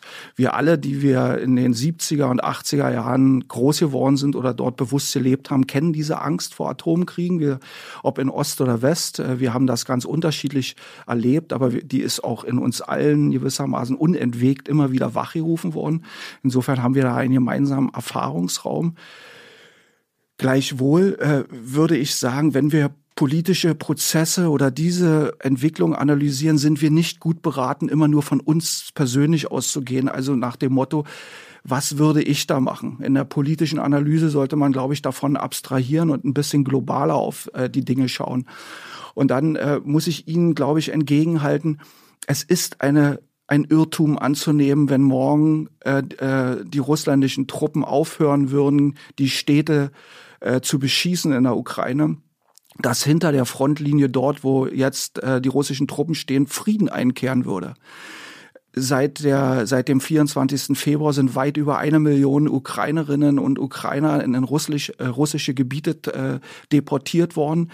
Die Verbrechen, die in äh, der Ukraine durch russländische Truppen begangen werden, werden in aller Regel nicht von den kämpfenden Truppen sondern von den dahinter äh, kommenden Geheimpolizei und anderen Gruppen begangen. Das heißt, äh, das, was Putin ja auch vorhat, die Vernichtung der Ukraine, die Vernichtung der ukrainischen Kultur, geht einher mit der Vernichtung der Menschen. Äh, und deshalb glaube ich, sind, ist die Politik gut beraten, die Ukraine so auch militärisch zu ertüchtigen, dass in Verhandlungen auf Augenhöhe miteinander verhandelt und diskutiert und gesprochen werden kann. Wenn dort einer sitzt, der derart geschwächt ist, dass ihn die Gegenseite überhaupt nicht mehr ernst nimmt, weil er, weil die Gegenseite sagt, den mache ich jetzt sowieso platt. Dann, das glaube ich, wissen Sie auch als Friedensforscherin, dann kann bei solchen Verhandlungen nicht sehr viel herauskommen. Und immerhin gab es Verhandlungen, und es gab auch äh, Abkommen, die Russland gebrochen hat. Ich sage nur Budapester Abkommen von 1994. Ukraine hat die Atomwaffen abgegeben und im Gegenzug hat Russland übrigens wie auch gegenüber Belarus äh, die territoriale Integrität der Ukraine anerkannt. Dieses Abkommen ist jetzt eben auch gebrochen worden in dem in der Annahme da komme ich nochmal auf einen anderen Punkt von Ihnen zurück, in der Annahme, dass im Osten der Ukraine die russländischen Truppen als Befreier begrüßt werden und dass der Krieg gegen Kiew drei bis vier Tage dauern würde. Das waren ganz äh, sozusagen äh, offenbar Fehlinformationen, die man da der Moskauer Führung vorgelegt hat. Aber entscheidend dahinter ist etwas anderes, weil, weil äh, ich glaube nicht, dass Russland ein großes Interesse daran hat, diesen Krieg auf ewig weiterzuführen. Das sagen sie jetzt. Damit wollen sie, so wie mit dem Einsatz der Atombomben, Atomwaffen Angst verbreiten, aber sie haben überhaupt nicht die Ressourcen dafür. Also alles, was wir jetzt in den letzten Tagen gerade auch diesbezüglich gehört haben, gibt es auch dort ein Ende der, äh, der Fahnenstange. Und ich glaube, wir sind, wir müssen immer sehr genau unterscheiden. Wir sollten Furcht haben vor Russland und Putin und auch an dieser Furcht unsere, unsere Politik und unsere, unsere äh, Strategien entwickeln. Wir dürfen aber keine Angst haben. Angst lähmt, Angst äh, gewissermaßen führt auch zu Irrationalitäten. Da würde ich, äh, ich denke, dass Ihnen ja als äh, Psychologin und Psychiaterin diese Unterscheidung sehr wohl äh, äh bekannt ist. Und da würde ich eben sehr stark dafür plädieren. Furcht ja, aber keine Angst. Äh, das bedeutet, wenn Sie das so ganz klar trennen und sagen, äh, Furcht ja, aber keine Angst, dann heißt das ja auch, dass wir äh, Vorsicht, also dass wir aus diesem, aus dieser Einschätzung und dem Gefühl der Furcht heraus äh, Vorsichtsmaßnahmen äh, haben müssen, anlegen müssen und dass auch Besonnenheit und äh, ich bin jetzt nun nicht die Vertreterin der deutschen Regierung. Bitte nicht falsch verstehen. Wir kritisieren die ständig. Und wir haben die jetzt auch für dieses Aufrüstungsprogramm kritisiert. Äh, aus. Das ist aber ein extra Thema. Also wir kritisieren die zu, äh, ständig nur äh, eine gewisse, äh, also die Besonnenheit, die der Bundeskanzler an den äh, Tag legt äh, und äh, die er, äh, die finde ich äh, auch äh, anerkennenswert. Und äh, also ich erkenne es halt an. Äh, ich habe dann den Eindruck, äh, dass er nicht sich äh, von seinen Gefühlen sofort, äh, die mit ihm durchgehen, sondern dass er sehr wohl auch eine eine gewisse Distanz aufbaut und sagt, was sind äh, die unterschiedlichen Interessenslagen in diesem Krieg? Und es gibt ja, äh, es gibt eben auf der einen Seite äh, Russland und die Ukraine und äh, die Vernichtungsabsicht äh, und Wille, den Russland an den Tag legt. Es geht aber, äh, es gibt ja aber auch gleichzeitig diese Auseinandersetzung zwischen den Großmächten die so darüber liegt. Und da möchte ich dann eben äh, USA, Russland und China insbesondere äh, nennen. Und alle drei haben Atomwaffen. Russland und äh, die USA haben ungefähr gleich viel, 90 Prozent der 13.000 Atomwaffen. Und meine Befürchtung ist halt, wenn man nicht besonnen reagiert, wenn man nicht genau überlegt, was ist unsere, unser Interesse, eigentlich, dass dann ungewollt auch ein Atomkrieg stattfinden könnte. Also eher, ich stelle mir das eher vor, dass es ungewollt ist durch äh, Fehldeutung, Fehlwahrnehmung von den entsprechenden äh, äh, Systemen und diesen Frühwarnsystemen. Und das ist ja auch schon zu Friedenszeiten passiert. Und in Kriegszeiten und je länger der eben andauert, ist einfach die Gefahr, die reale Gefahr, dass das tatsächlich passiert und dass es tatsächlich dann äh, in einen Atomkrieg übergeht, die ist äh, einfach sehr groß. Und äh, das ist etwas, was wir unbedingt verhindern müssen. Und auch dieser, dieser Wille der Eingrenzung. Also heute hat, glaube ich, äh, einer der amerikanischen Zuständigen gesagt, wir wollen nicht diese äh, diese Raketenwerfer, die so äh, mit der entsprechenden Munition, die so in das russische äh, Gebiet hineinreichen. Die wollen wir nicht liefern. Die, es ist ja ganz klar, die USA ist die größte äh, Militärmacht in der ganzen Welt. Die haben die meisten Waffen. Die haben auch, wenn man da die SIPRI-Zahlen sich anguckt, äh, haben die etwa ein Drittel. Was sind die SIPRI-Zahlen? Die SIPRI-Zahlen, also es gibt das Friedensforschungsinstitut äh, in Schweden, Abkürzung SIPRI, und äh, die gucken sich jede, jedes Jahr so die Aufrüstung an und wie, wie viel überhaupt an für das Militär ausgegeben wird, wie viel äh, an Waffenexporten ausgegeben, wo äh, stehen da die einzelnen Länder und die USA produziert am meisten Waffen, mehr als ein Drittel. Die NATO-Staaten zusammen haben mehr als die Hälfte. Die sind also, was die Waffen betrifft, mächtig. Und die USA hat schon viel dahin geschickt in, in die Ukraine. Aber jetzt sagen sie eben, also diese Raketenwerfer, die so ganz weit reinreichen, die dann auch eben nach Russland gehen würden, tief in deren Gebiet rein, das werden wir, die werden wir nicht schicken. Also man braucht da sowohl so eine entsprechende Munition, denn wir äh, möchten nicht, dass die USA äh, direkt in, also kriegsbeteiligt wird. Das äh, ist etwas, was Biden ja auch wiederholt gesagt hat. Das hat auch äh, die deutsche Regierung gesagt. Das sagen äh, die EU-Staaten, das sagen die NATO-Staaten. Und da sieht man schon, dass es eine ganze Reihe Stimmen gibt, die Grenzen setzen wollen. Aber an diesen Grenzen rüttelt ja niemand. Äh, so. Und an der Besonnenheit. Das war mir jetzt nicht klar. An, an der Besorgnis. Also ich hatte das anders erlebt, äh, dass äh, die Ukraine hat immer äh, gesagt, ähm, also wir brauchen eine No-Fly-Zone. Das haben die ja mehrfach gesagt. Das war in den ersten Tagen. Das ist ja. Naja, also die ersten Wochen. Ne? Das haben sie schon öfters gesagt. Da hat Polen dann auch immer noch mal nachgelegt. Dann ging es bei Polen, also mit dem Vorschlag diese MiG-Flugzeuge. Also da sind ja schon, da sind ja unterschiedliche Akteure wo ich das Gefühl habe, die sind jetzt nicht so ganz besonnen. Ein bisschen äh, mehr an Besonnenheit wünsche ich mir dann schon und auch an Nachdenken. Und da finde ich es richtig, vorsichtig zu sein und besonnen zu bleiben. Also wie gesagt, ich glaube, es gibt hier keinen Dissens in der Frage der Besonnenheit. Es gibt aber einen Dissens in der Frage, wer hat welche Erfahrung. Und äh, eine Lehre für den Großteil der westlichen Politik insbesondere der sozialdemokratischen Politik in der Bundesrepublik sollte doch darin bestehen, dass sie bis zum 24. Februar 2022 immer nur über die Sicherheitsinteressen Russlands lamentiert hat und sich, sich nicht sonderlich darum gekümmert hat, welche Interessen eigentlich die Ukraine, ein souveräner Staat, äh, hat.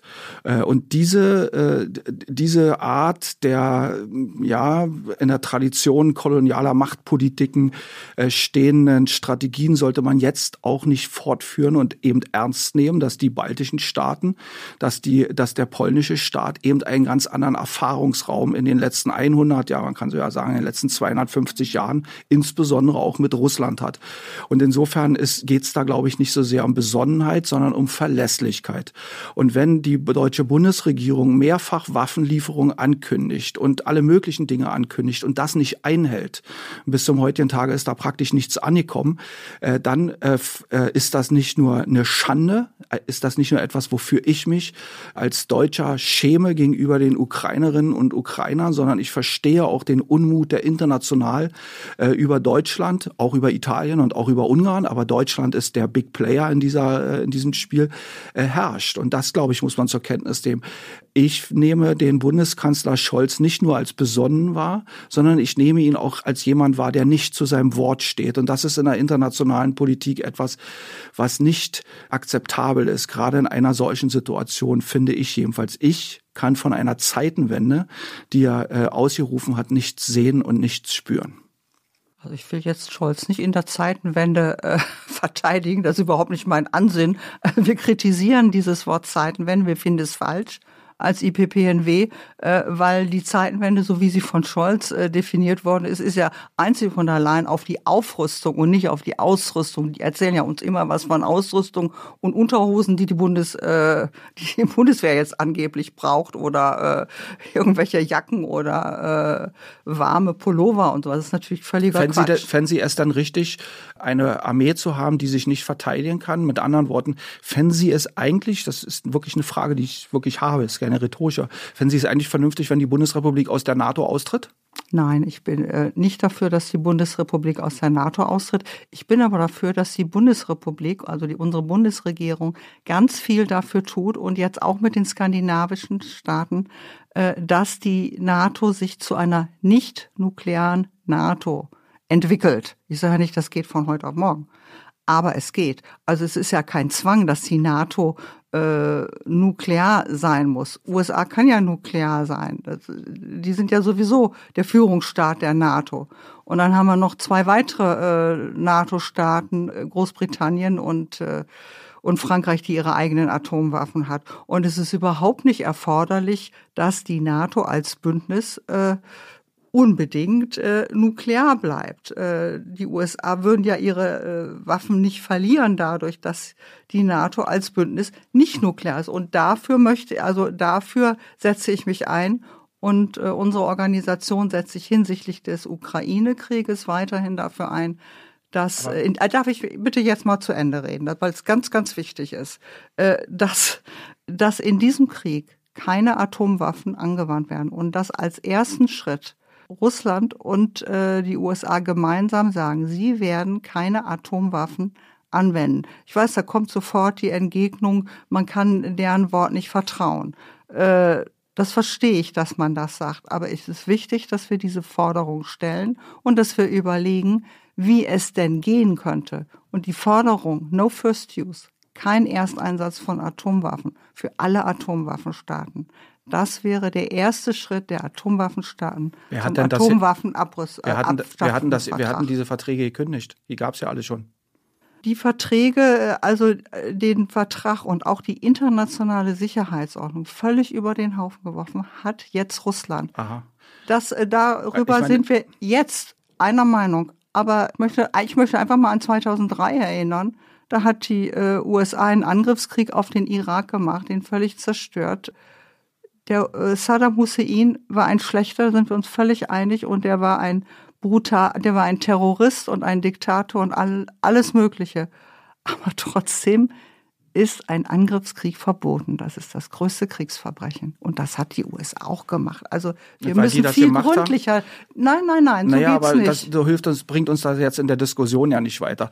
Wir können Doch, uns gerne. wir möchten über die Zukunft reden. Genau. Da bringt es uns weiter. Ich will nicht aufrechnen, weil die USA das und Russland das. ja, da gut, kommen wir nicht weiter. Das haben sie aber Das eben gerade damit angefangen. Aber ich, Nö. Sehe ich nicht so. ich will noch mal auf etwas anderes äh, hinaus. Sie haben ja dann, Sie haben eine Frage gestellt, dann haben Sie eine Antwort gegeben, die Sie mir in den Mund gelegt haben und haben dann darauf wieder reagiert. Ist jetzt vielleicht nicht so der allergünstigste Dialog, glaube ich, weil das, was Sie mir in den. Mund gelegt haben, äh, hätte ich überhaupt nicht gesagt. Ich hätte nämlich etwas anderes gesagt. Mich überrascht schon, dass Sie sagen, äh, die NATO soll also gewissermaßen abrüsten, soll in einem anderen äh, strategisch, einer anderen, Stra anderen strategischen äh, Strategie folgen, weil die USA haben die Waffen ja sowieso mit anderen Worten. Sie wollen das fortschreiben, was wir eigentlich als überzeugte Europäer und Europäerinnen gerade nach dem Desaster in Afghanistan äh, überwinden wollen, nämlich die totale militärische Abhängigkeit Europas von den USA. Europa ist nicht in der Lage, einen eigenen Flughafen irgendwo zu befreien. Und sie plädieren praktisch sozusagen, wenn ich das richtig verstanden habe, dafür, die NATO noch stärker zu schwächen, weil im Fall des Falles stehe, stehe uns ja die USA bei. Habe ich das richtig verstanden? Nein, da haben Sie mich falsch verstanden. Ich habe das, äh, mein Plädoyer ist eine nicht-nukleare NATO. Mein Plädoyer ist nicht äh, die Fortsetzung der nuklearen Abschreckung. Plä ich plädiere ja dafür, dass alle Atomwaffenstaaten dem Atomwaffenverbotsvertrag beitreten. Äh, das ist unser Werk, das Werk der weltweiten Friedensbewegung. Das haben wir gegen die ganzen Atomwaffenstaaten durchgesetzt. Und der nächste Schritt, äh, der Vertrag ist ja seit 2021 äh, in Kraft getreten. Der nächste Schritt ist das ja, bei uns jetzt ja weitergehen, dass die Atomwaffenstaaten einen wesentlichen Beitrag dazu leisten, dass Atomwaffen wirklich abgeschafft werden können. Mir ist klar, dass das nicht von gestern auf heute passieren kann und dass das eine längere Entwicklung ist. Aber eine Diskussion in der NATO darüber in Gang zu bringen, kann die NATO nicht eigentlich auch nicht nuklear sein? Was für Schritte würden das, würde das denn bedeuten? Was muss man denn dann alles machen?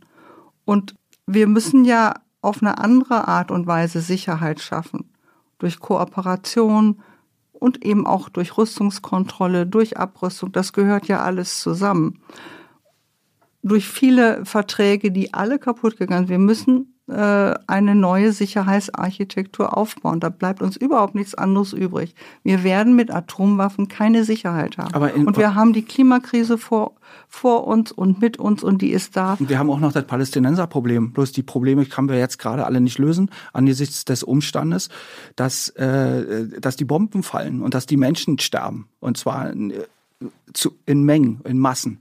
Äh, und ich verstehe sehr wohl, was sie wollen. Ich verstehe sehr wohl ihre Strategie. Die nützt nur gerade niemandem etwas. Es nützen auch äh, niemandem Atomwaffensperrverträge, wenn die, wenn diejenigen, die die Atomwaffen haben, diese Dinge nicht ratifizieren. Dann ist das alles schönes, voll gekritzeltes Papier, was äh, worüber Historiker später und Historikerinnen später mal äh, schreiben können, was dafür Chancen verpasst worden sind. Und ich gebe Ihnen ja auch recht, wenn dieser Krieg eines Tages zu Ende gekommen ist und jeder Krieg endet, endet am Ende am Verhandlungstisch oder am Kapitulationstisch. Äh, wenn es zu diesem, äh, zu diesem Ereignis eines Tages äh, kommt, dann müssen wir sehr wohl über neue Sicherheitsarchitekturen, über neue Friedensordnung nachdenken. Wir müssen sogar darüber nachdenken, wie wir dieses raschistische Russland äh, in diese, in diese, äh, äh, in dieses System wieder einbinden. Aber dazu ist doch jetzt nicht der Zeitpunkt. Jetzt haben wir doch drängende Probleme. Vor uns liegt ein großes Menschheitsverbrechen. Und ich sage, jeder, der das sozusagen darüber hinweg äh, geht und sagt, wir müssen verhandeln, wir müssen irgendwie in die Zukunft hoffen, wir müssen äh, vielleicht auf Gott vertrauen, Mohammed oder auf wen auch immer, der vertagt diese Probleme an den Sankt Nimmerleinstag und nimmt zur Kenntnis und nimmt gelassen hin, dass woanders Menschen für uns sterben. Ich sehe nicht, äh, dass im Augenblick über Frieden von wesentlichen äh, Akteuren überhaupt nachgedacht wird, von dem Ende des Krieges nachgedacht wird. Das sehe ich nicht. Und weil mir das fehlt und weil ich denke, für ein vollständiges Bild brauchen wir beides. Wir müssen über diesen Krieg nachdenken und wir müssen darüber nachdenken, wie man den zu Ende bringt und welche Mittel dazu notwendig sind. Und wir müssen aber auch vom Ende des Krieges her denken und wie wir äh, die Wege so aufbauen, äh, dass wir uns nicht vorher schon wieder riesige äh, Barrieren äh, machen. Und da gibt's viele Dinge, äh, die ich im, von den Entwicklungen, äh, wie sie im Augenblick laufen, die ich sehr falsch finde. Aber ich finde, äh, ich finde, dass man über zivile Teile auch im Krieg nachdenken muss. Ich bin darüber am Nachdenken, was passiert denn mit den vielen Weizen, äh, dem Weizen, der geerntet worden ist äh, in der Ukraine. Oft ist im Übergang von Krieg zu Frieden, ist es eine Möglichkeit, dass man einem, an einem gemeinsamen Überlebens- und Menschheitsproblem anfängt. Und dieser Weizen den will ja die Ukraine verkaufen, den kann die ja nicht verkaufen, weil sie selber wegen der Gefahr, dass die russischen Kriegsschiffe da nach Odessa kommen, haben sie ja ihre Häfen vermint. Das verstehe ich ja. Das ist eine Kriegslogik. Wie kann es aber jetzt passieren, dass dieser ganze Weizen in die Länder kommt, äh, dieses brauchen, nach Ägypten und nach Bangladesch und äh, wo immer auch hin in Afrika dass die Ukraine auch und die Bauern das Geld bekommen. Und wie können wir äh, darüber, also wie kann auch die EU zum Beispiel dabei helfen? Wie können zivilgesellschaftliche Organisationen helfen? Wie kann, äh, wie kann, da, darf ich das einfach mal zu Ende sagen? Wie kann Wege, Landwege geschaffen werden, äh, dass man eben diesen Weizen doch an diejenigen Menschen bringt, die bedürftig sind. Aber darüber wird doch längst diskutiert und es gibt doch ganz klare Antworten. Es liegt doch nicht an der Ukraine, so wie Sie es gerade darstellen. Nein, das, das ist nicht, als sage ich auch ich, nicht. Na, ich bin geradezu empört, wie Sie es darstellen. Es, es wurde mit Russland darüber diskutiert. Es wurde und Russland hat gesagt, wenn die Sanktionen gegen Russland äh, zurückgenommen werden seitens der EU, dann äh, kann dieses Getreide äh, übers, äh, übers Schwarze Meer verschifft werden. Und ich meine, wissen Sie, wir reden ja hier auch über die Frage von Pazifismus.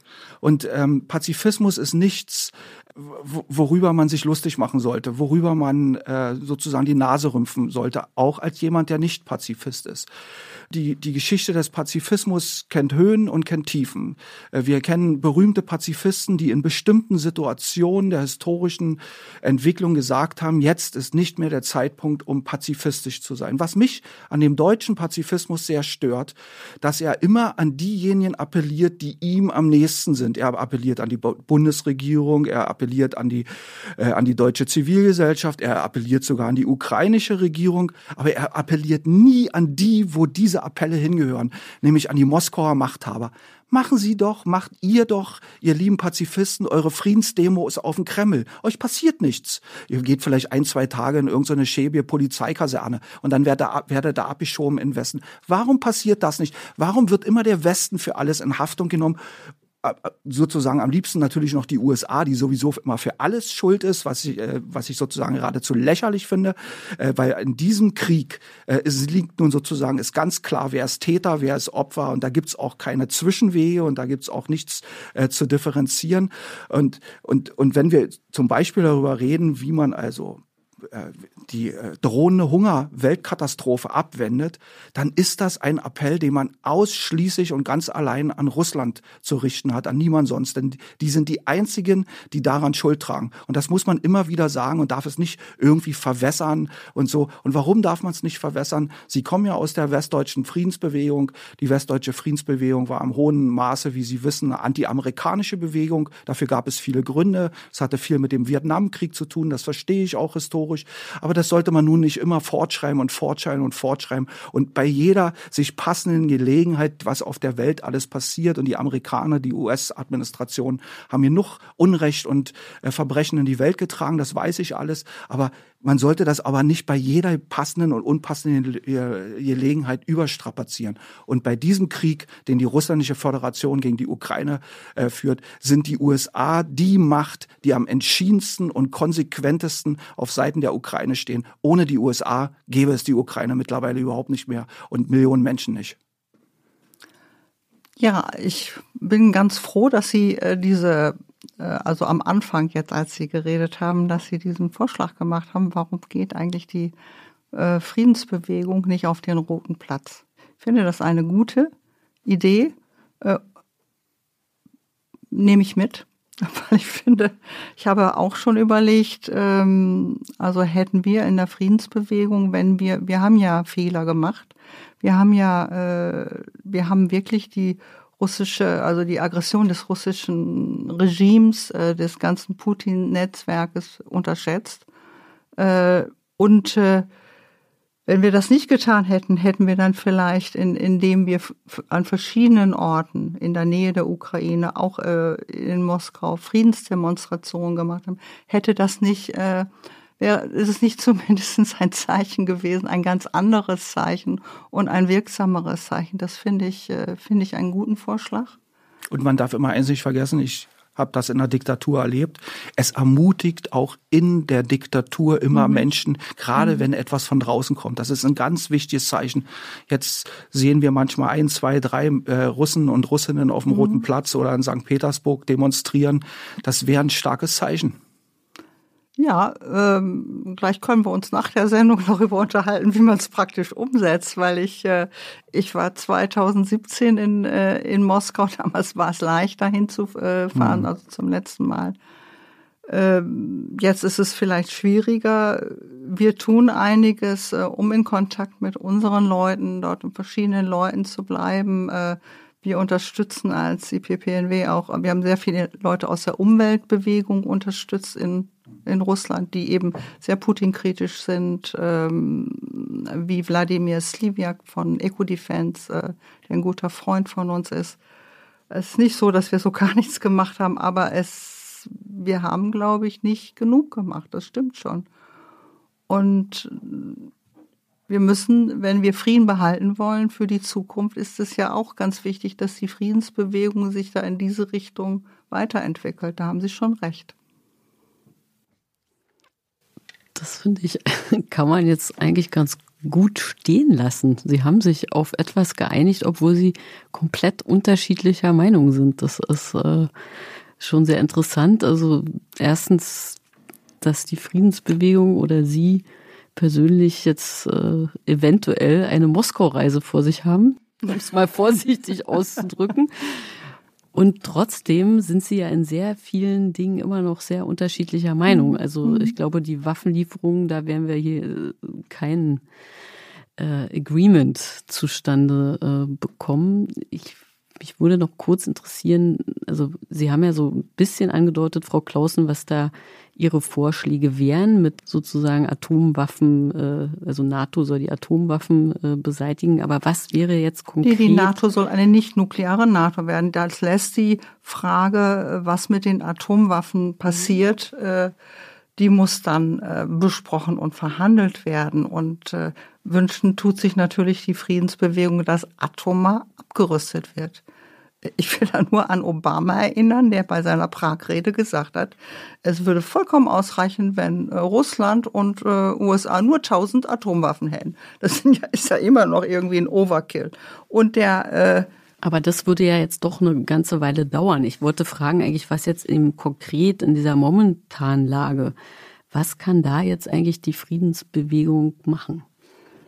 Ich sag mal, was wir schon gemacht haben. Wir haben eine Million Unterschriften weltweit gesammelt, dass Russland, das ist natürlich der Hauptappell an Russland, aber auch an die USA, dass beide äh, keine Atomwaffen einsetzen. Wir haben diese äh, eine Million Unterschriften äh, an das Abrüstungskomitee in New York gegeben. Und da hat diese, ich habe den Namen der vertretenen Generalsekretärin vergessen, ist eine Japanerin. Die hat den Vorschlag gemacht, dass es im Sicherheitsrat vorgetragen wird und dass auch die Folgen, die völlig inakzeptablen Folgen eines Atomkriegs, äh, die humanitären Folgen, dass der Sicherheitsrat und damit auch Russland und irgendein Vertreter, der kann sich da natürlich Knöpfe ins Ohr tun, aber dass er zumindest gezwungen ist, dann herumzusitzen, wenn wir da vortragen. Äh, das hat die äh, General, vertretende Generalsekretärin uns versprochen, dass Mexiko als Land, äh, was eben im Augenblick das nicht, eines der nicht ständigen Mitglieder ist und für Abrüstung steht, da haben wir, ähm, da hoffen wir, dass das bald kommt. Was wir hier äh, tun sollten, äh, finde ich, dass äh, die Verbindung, äh, es gibt ja Verbindungen zu russischen Künstlern, zu, zwischen europäischen und russischen Wissenschaftlern. Äh, es gibt diese Städtepartnerschaften. Es gab über Zeiten ja auch einen gut funktionierenden Austausch schon von Studierenden. Zum Beispiel in meiner äh, Stadt in Bielefeld waren Petersburger äh, Studierende, die sich also Demokratieformate so angeguckt haben. Das sind doch alles tolle Programme, die müssen wir doch nicht aufgeben. Das ist doch Finden Sie das wunderbar. Richtig, Herr Kowalczyk? Äh, wenn man sowas, auch wenn es ich denke, dass Russland nicht mitmachen würde. Ne? Das ist, glaube ich, so das Problem. Aber wir als Deutsche können ja sagen, wir sind durchaus interessiert äh, daran, dass das weitergeht. Natürlich nicht zu plötzlich irgendwelchen Bedingungen, wo Russland diktiert, wie wir das zu machen haben. Das geht auch nicht. Ne? Das ist ja schließlich partnerschaftlich. Aber solche Dinge zu, darüber nachzudenken das, und zu gucken, was ist nicht, ist nicht doch was Kleines möglich. Der Westen hat jahrzehntelang vielleicht sogar jahrhundertelang nicht begriffen, dass in Russland eine andere Staatsvorstellung äh, existiert als in Westeuropa. Russland, die, die russische staatliche Autorität kennt nicht unsere Unterscheidung zwischen Staat und Gesellschaft. Gesellschaft wird in Russland so wie die Kirche als Staatseigentum definiert und auch angesehen. Jeder, der sich aus der Gesellschaft heraus äh, kritisch mit Erscheinungen der russländischen Gesellschaft oder des Staates äh, auseinandersetzt, gilt automatisch als Staatsfeind und wird entsprechend in den verschiedenen Zeiten unterschiedlich äh, sanktioniert. Das war mal weniger, mal mehr. Jetzt äh, seit einigen Jahren ist es eher wieder mehr.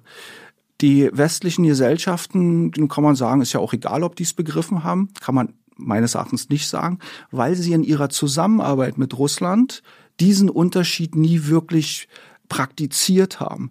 Sie haben also große Förderprogramme entworfen und haben sich, ob das Petersburger Forum war oder und und und alles, was es da gab, haben sich letztendlich äh, immer wie mit dem Nasenring durch die Manege führen lassen, weil sie eben nicht mit den eigentlichen NGOs, auf die es auch ankam, gesprochen haben, weil sie die nicht gefördert haben, weil sie schweigend mehr oder weniger hingenommen haben, äh, welche Gesetze Russland gegen die äh, Zivilgesellschaft verabschiedet hat.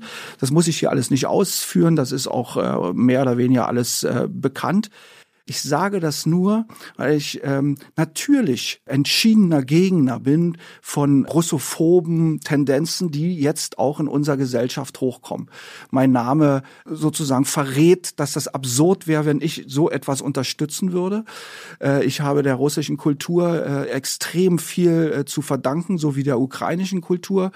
Ähm, und dennoch müssen wir, wenn wir jetzt praktisch in die Zukunft denken, genau das beherzigen, dass wir uns mit der Gesellschaft beschäftigen, dass wir uns mit der Zivilgesellschaft beschäftigen, dass wir auch alles, was wir machen können, die zivilgesellschaftlichen Knospen in Russland äh, zum Blühen äh, zu bringen und zu stärken, dass wir nicht wieder darauf reinfallen, was, dass wir das machen, was uns der russische Staat vorsetzt. Und das heißt eben auch, genau hinzuschauen, zum Beispiel bei den aktuell bestehenden Städtepartnerschaften. Ich würde eben nicht sagen, dass man die um jeden Preis erhalten muss, sondern man könnte jetzt zum zum Beispiel sagen, und ich höre davon relativ wenig, dass jetzt äh, die Kommunen, die Städtepartnerschaften nach Russland haben, sagen, wir laden die jetzt mal ein, mal sehen, wer da kommt, oder ladet uns doch mal ein, mal sehen, was da passiert. Können wir es jetzt mit Leben erfüllen? Meine Prognose äh, ist, das wird sehr schwierig, Und zwar nicht, weil da Moskau dazwischen funkt, sondern weil viele dieser Kommunen in Russland nicht mitspielen werden. Äh, weil, ich meine, ich will jetzt nicht über einen Exkurs machen über die innenpolitische Situation Russlands, aber diese Kommunen sind nicht sozusagen in dem Maße unabhängig, wie wir das aus unserer Gesellschaft kennen. Und da könnte man eine Nagelprobe machen und wer die nicht besteht, da muss man dann eben sagen, okay, angesichts dessen, was sich gerade abspielt, äh, legen wir das mal auf Eis. Und genauso ist das mit der, mit der Frage, äh, wie gehen wir mit der russischen russischen Kultur um. Natürlich äh, ist es absurd, jetzt in irgendwelchen Konzerthallen äh, Tchaikovsky nicht mehr zu spielen oder sowas alles passiert ist oder in Florenz äh, ein Denkmal von Fjodor Dostoevsky umwerfen zu wollen und so. Das ist natürlich absurd. Gleichwohl äh, müssen sich all diejenigen, die äh, über die russische Kultur im, im Westen gearbeitet haben, die das sozusagen in die westliche Gesellschaft gefragt haben. War das nicht alles, äh, was man aus dem östlichen Raum nahm, immer sehr Russland orientiert? Wer hat denn sich tatsächlich für äh, zum Beispiel ukrainische Kultur im, in Europa stark gemacht?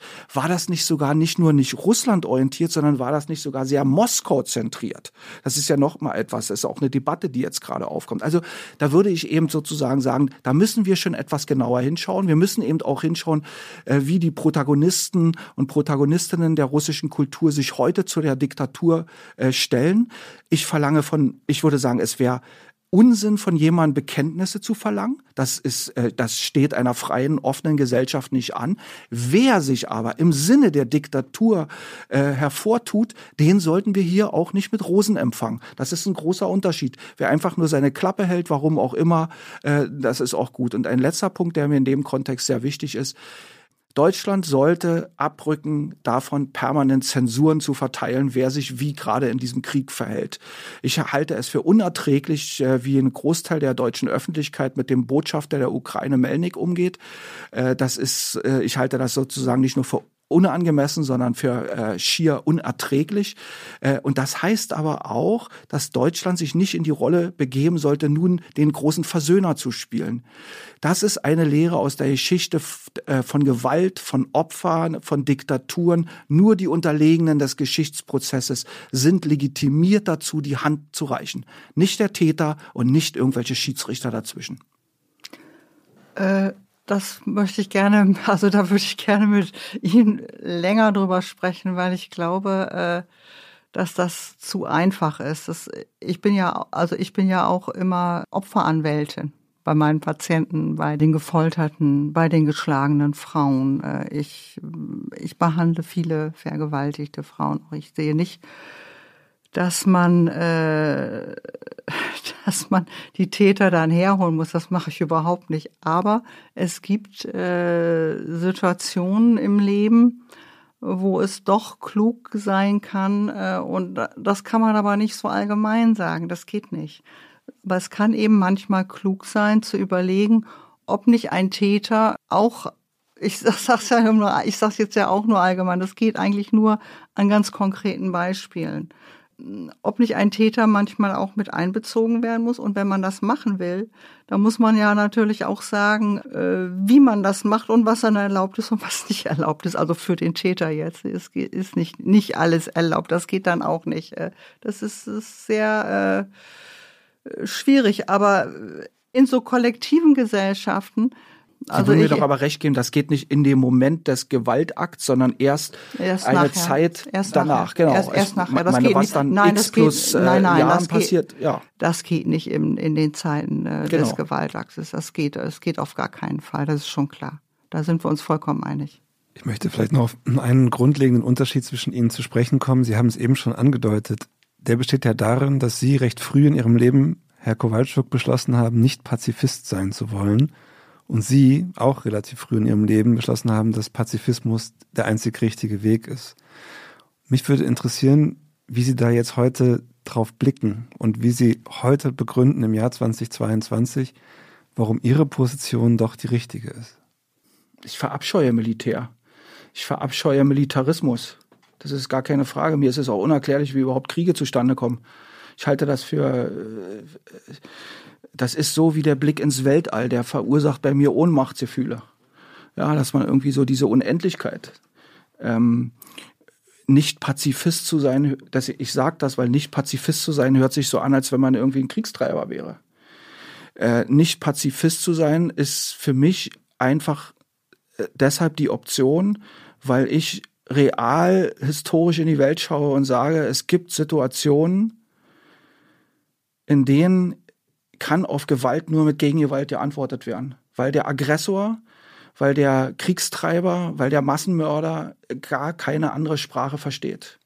Alles andere mag prosaisch hervorragend sein, hat aber mit der Realität unserer Menschheitsgeschichte leider, leider wenig zu tun. Das ist das, wo ich sage, ich bin kein äh, Pazifist, weil ich das akzeptiere und sage, ohne die Gegengewalt wären bestimmte Dinge noch schlimmer und hören auch nie auf. Und äh, um auf Ihre zweite Frage zu antworten, ich, äh, ich bin nicht so unbedingt, auch wenn ich unbedingt spreche, ich bin nicht so unbedingt zu sagen, ich habe recht. Ich kann das nicht wissen. Wir reden hier über die Zukunft. Ich, äh, ich habe eine, eine Position und eine Haltung. Und ich wünschte mir nichts mehr als in meinem Leben, dass ich an dieser Haltung und in diesem Punkt mich komplett irre. Dass eines Tages jemand zu mir sagt, du hattest total falsch, die andere, äh, äh, total unrecht, die andere Strategie war die richtige und die hat uns zufrieden geführt. Das, da wäre ich verdammt glücklich und viel, viel glücklicher damit, als wenn ich recht habe.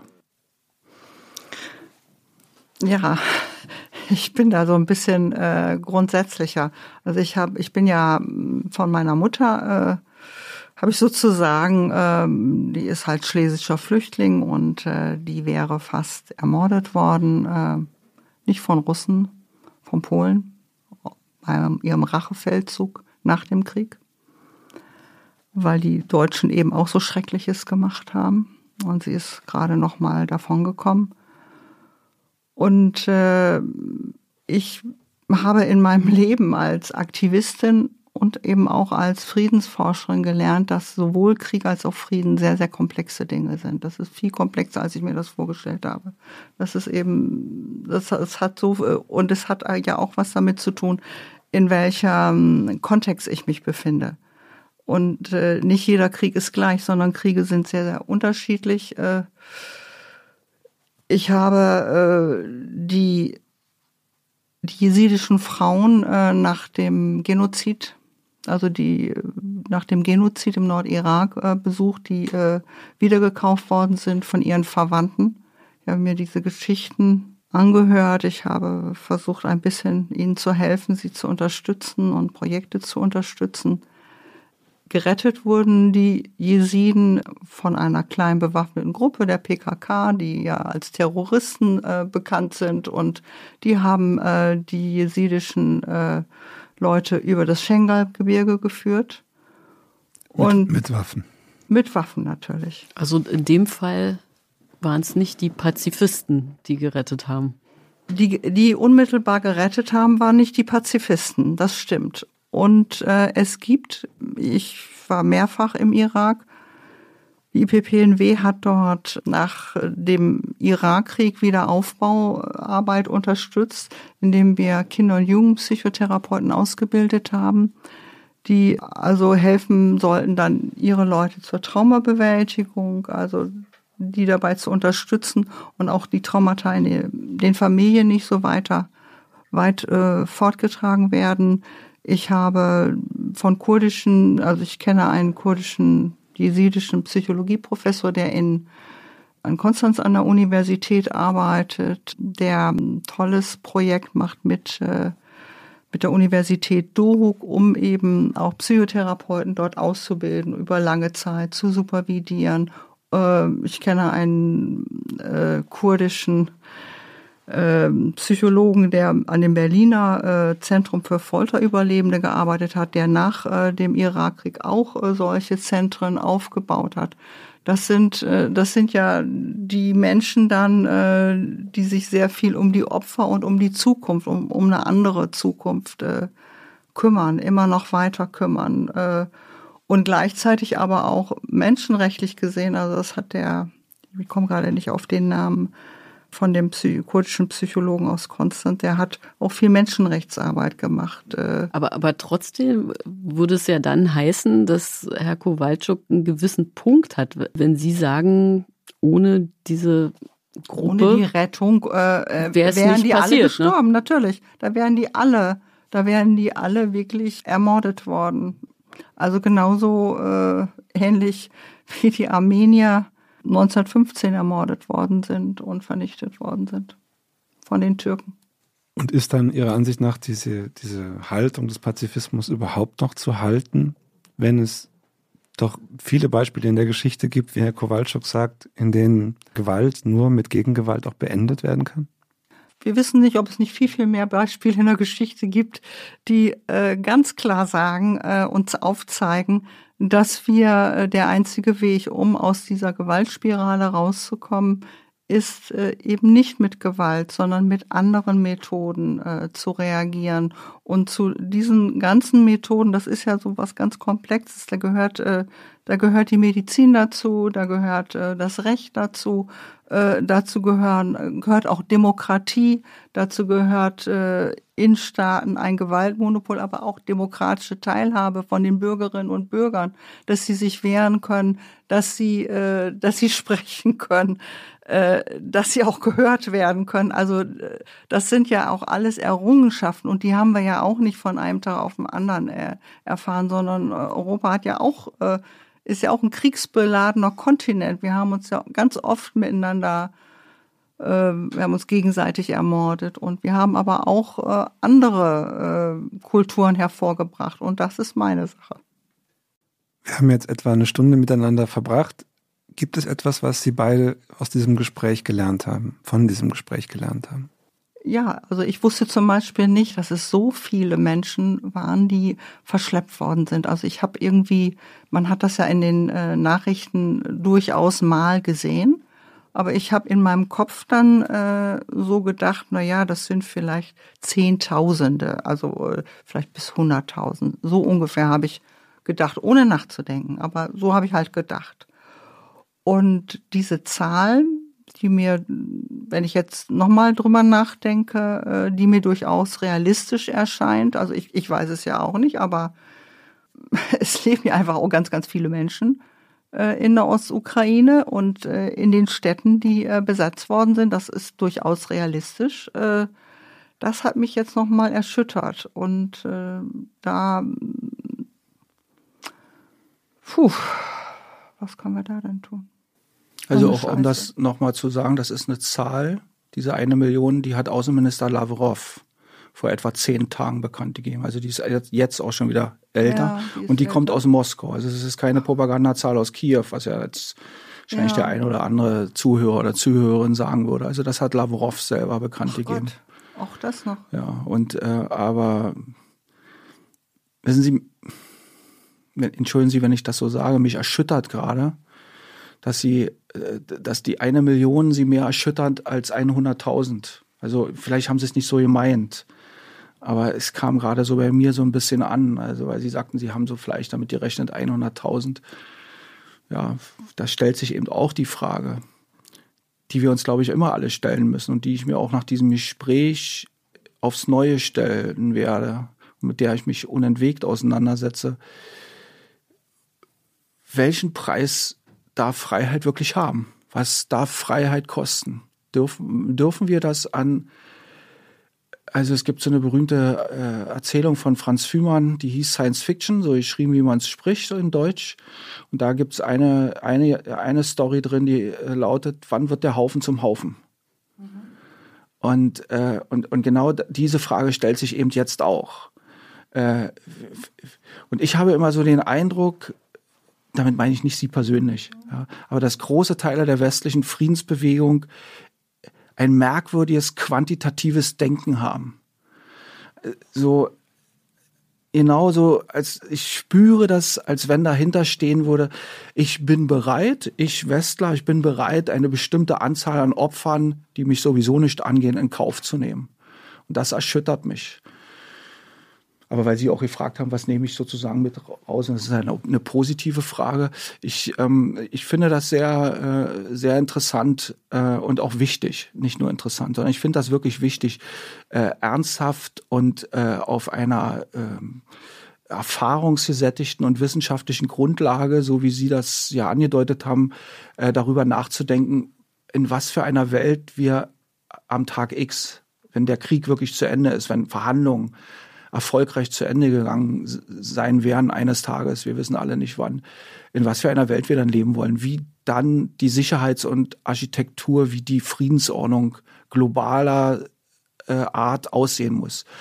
Und da vermisse ich, nicht bei Ihnen, insgesamt in unserer Öffentlichkeit bisher noch zu stark einen globalen Ansatz. Wir schauen immer nur auf USA, auf Russland, Ukraine mhm. und mhm. äh, äh, Europa. Ähm, es wird die Tektonik der Welt wird sich total verschieben. Mhm. Wahrscheinlich wird Russland einfach nur eine Kolonie von China werden. China wird der Big Player werden. Das sehe ich auch so. Äh, also die, auch die, die, die Verschiebung mhm. in den pazifischen Raum. Mhm. Washington ist sowieso schon viel stärker in diesen Raum äh, sozusagen orientiert. Und genau über so eine Ordnung auch nachzudenken, das halte ich für wichtig. Und das nehme ich eben auch äh, mit nach Hause, Ihre mhm. Anregungen, die Sie da gemacht haben. Da bin ich, äh, da habe ich auch was gelernt. Vielen Dank. Ja, dann Gerne. würde ich sagen, das ist doch ein sehr schöner Schluss, wenn sich unsere Gesprächspartner beieinander bedanken. Das heißt, dass es ein gutes Gespräch war. Wir bedanken uns auch sehr herzlich, dass Sie hier waren und ähm, wir bedanken uns außerdem noch bei Wenzel Bohmeier und den Pool Artist. Vielen genau, Dank. Dafür, dass Sie diese Folge wie immer so großartig produziert haben und auch danke von mir an unsere Gäste.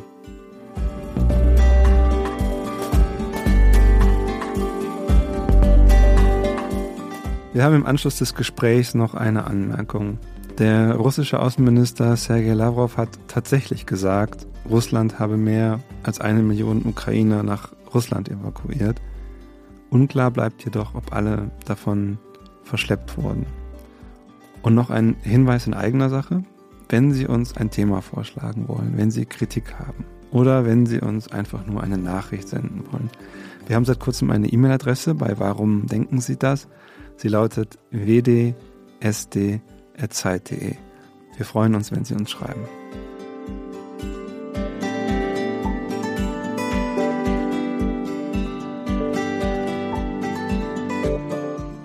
Warum denken Sie das? ist ein Podcast von Zeit Online, produziert von Pool Artists.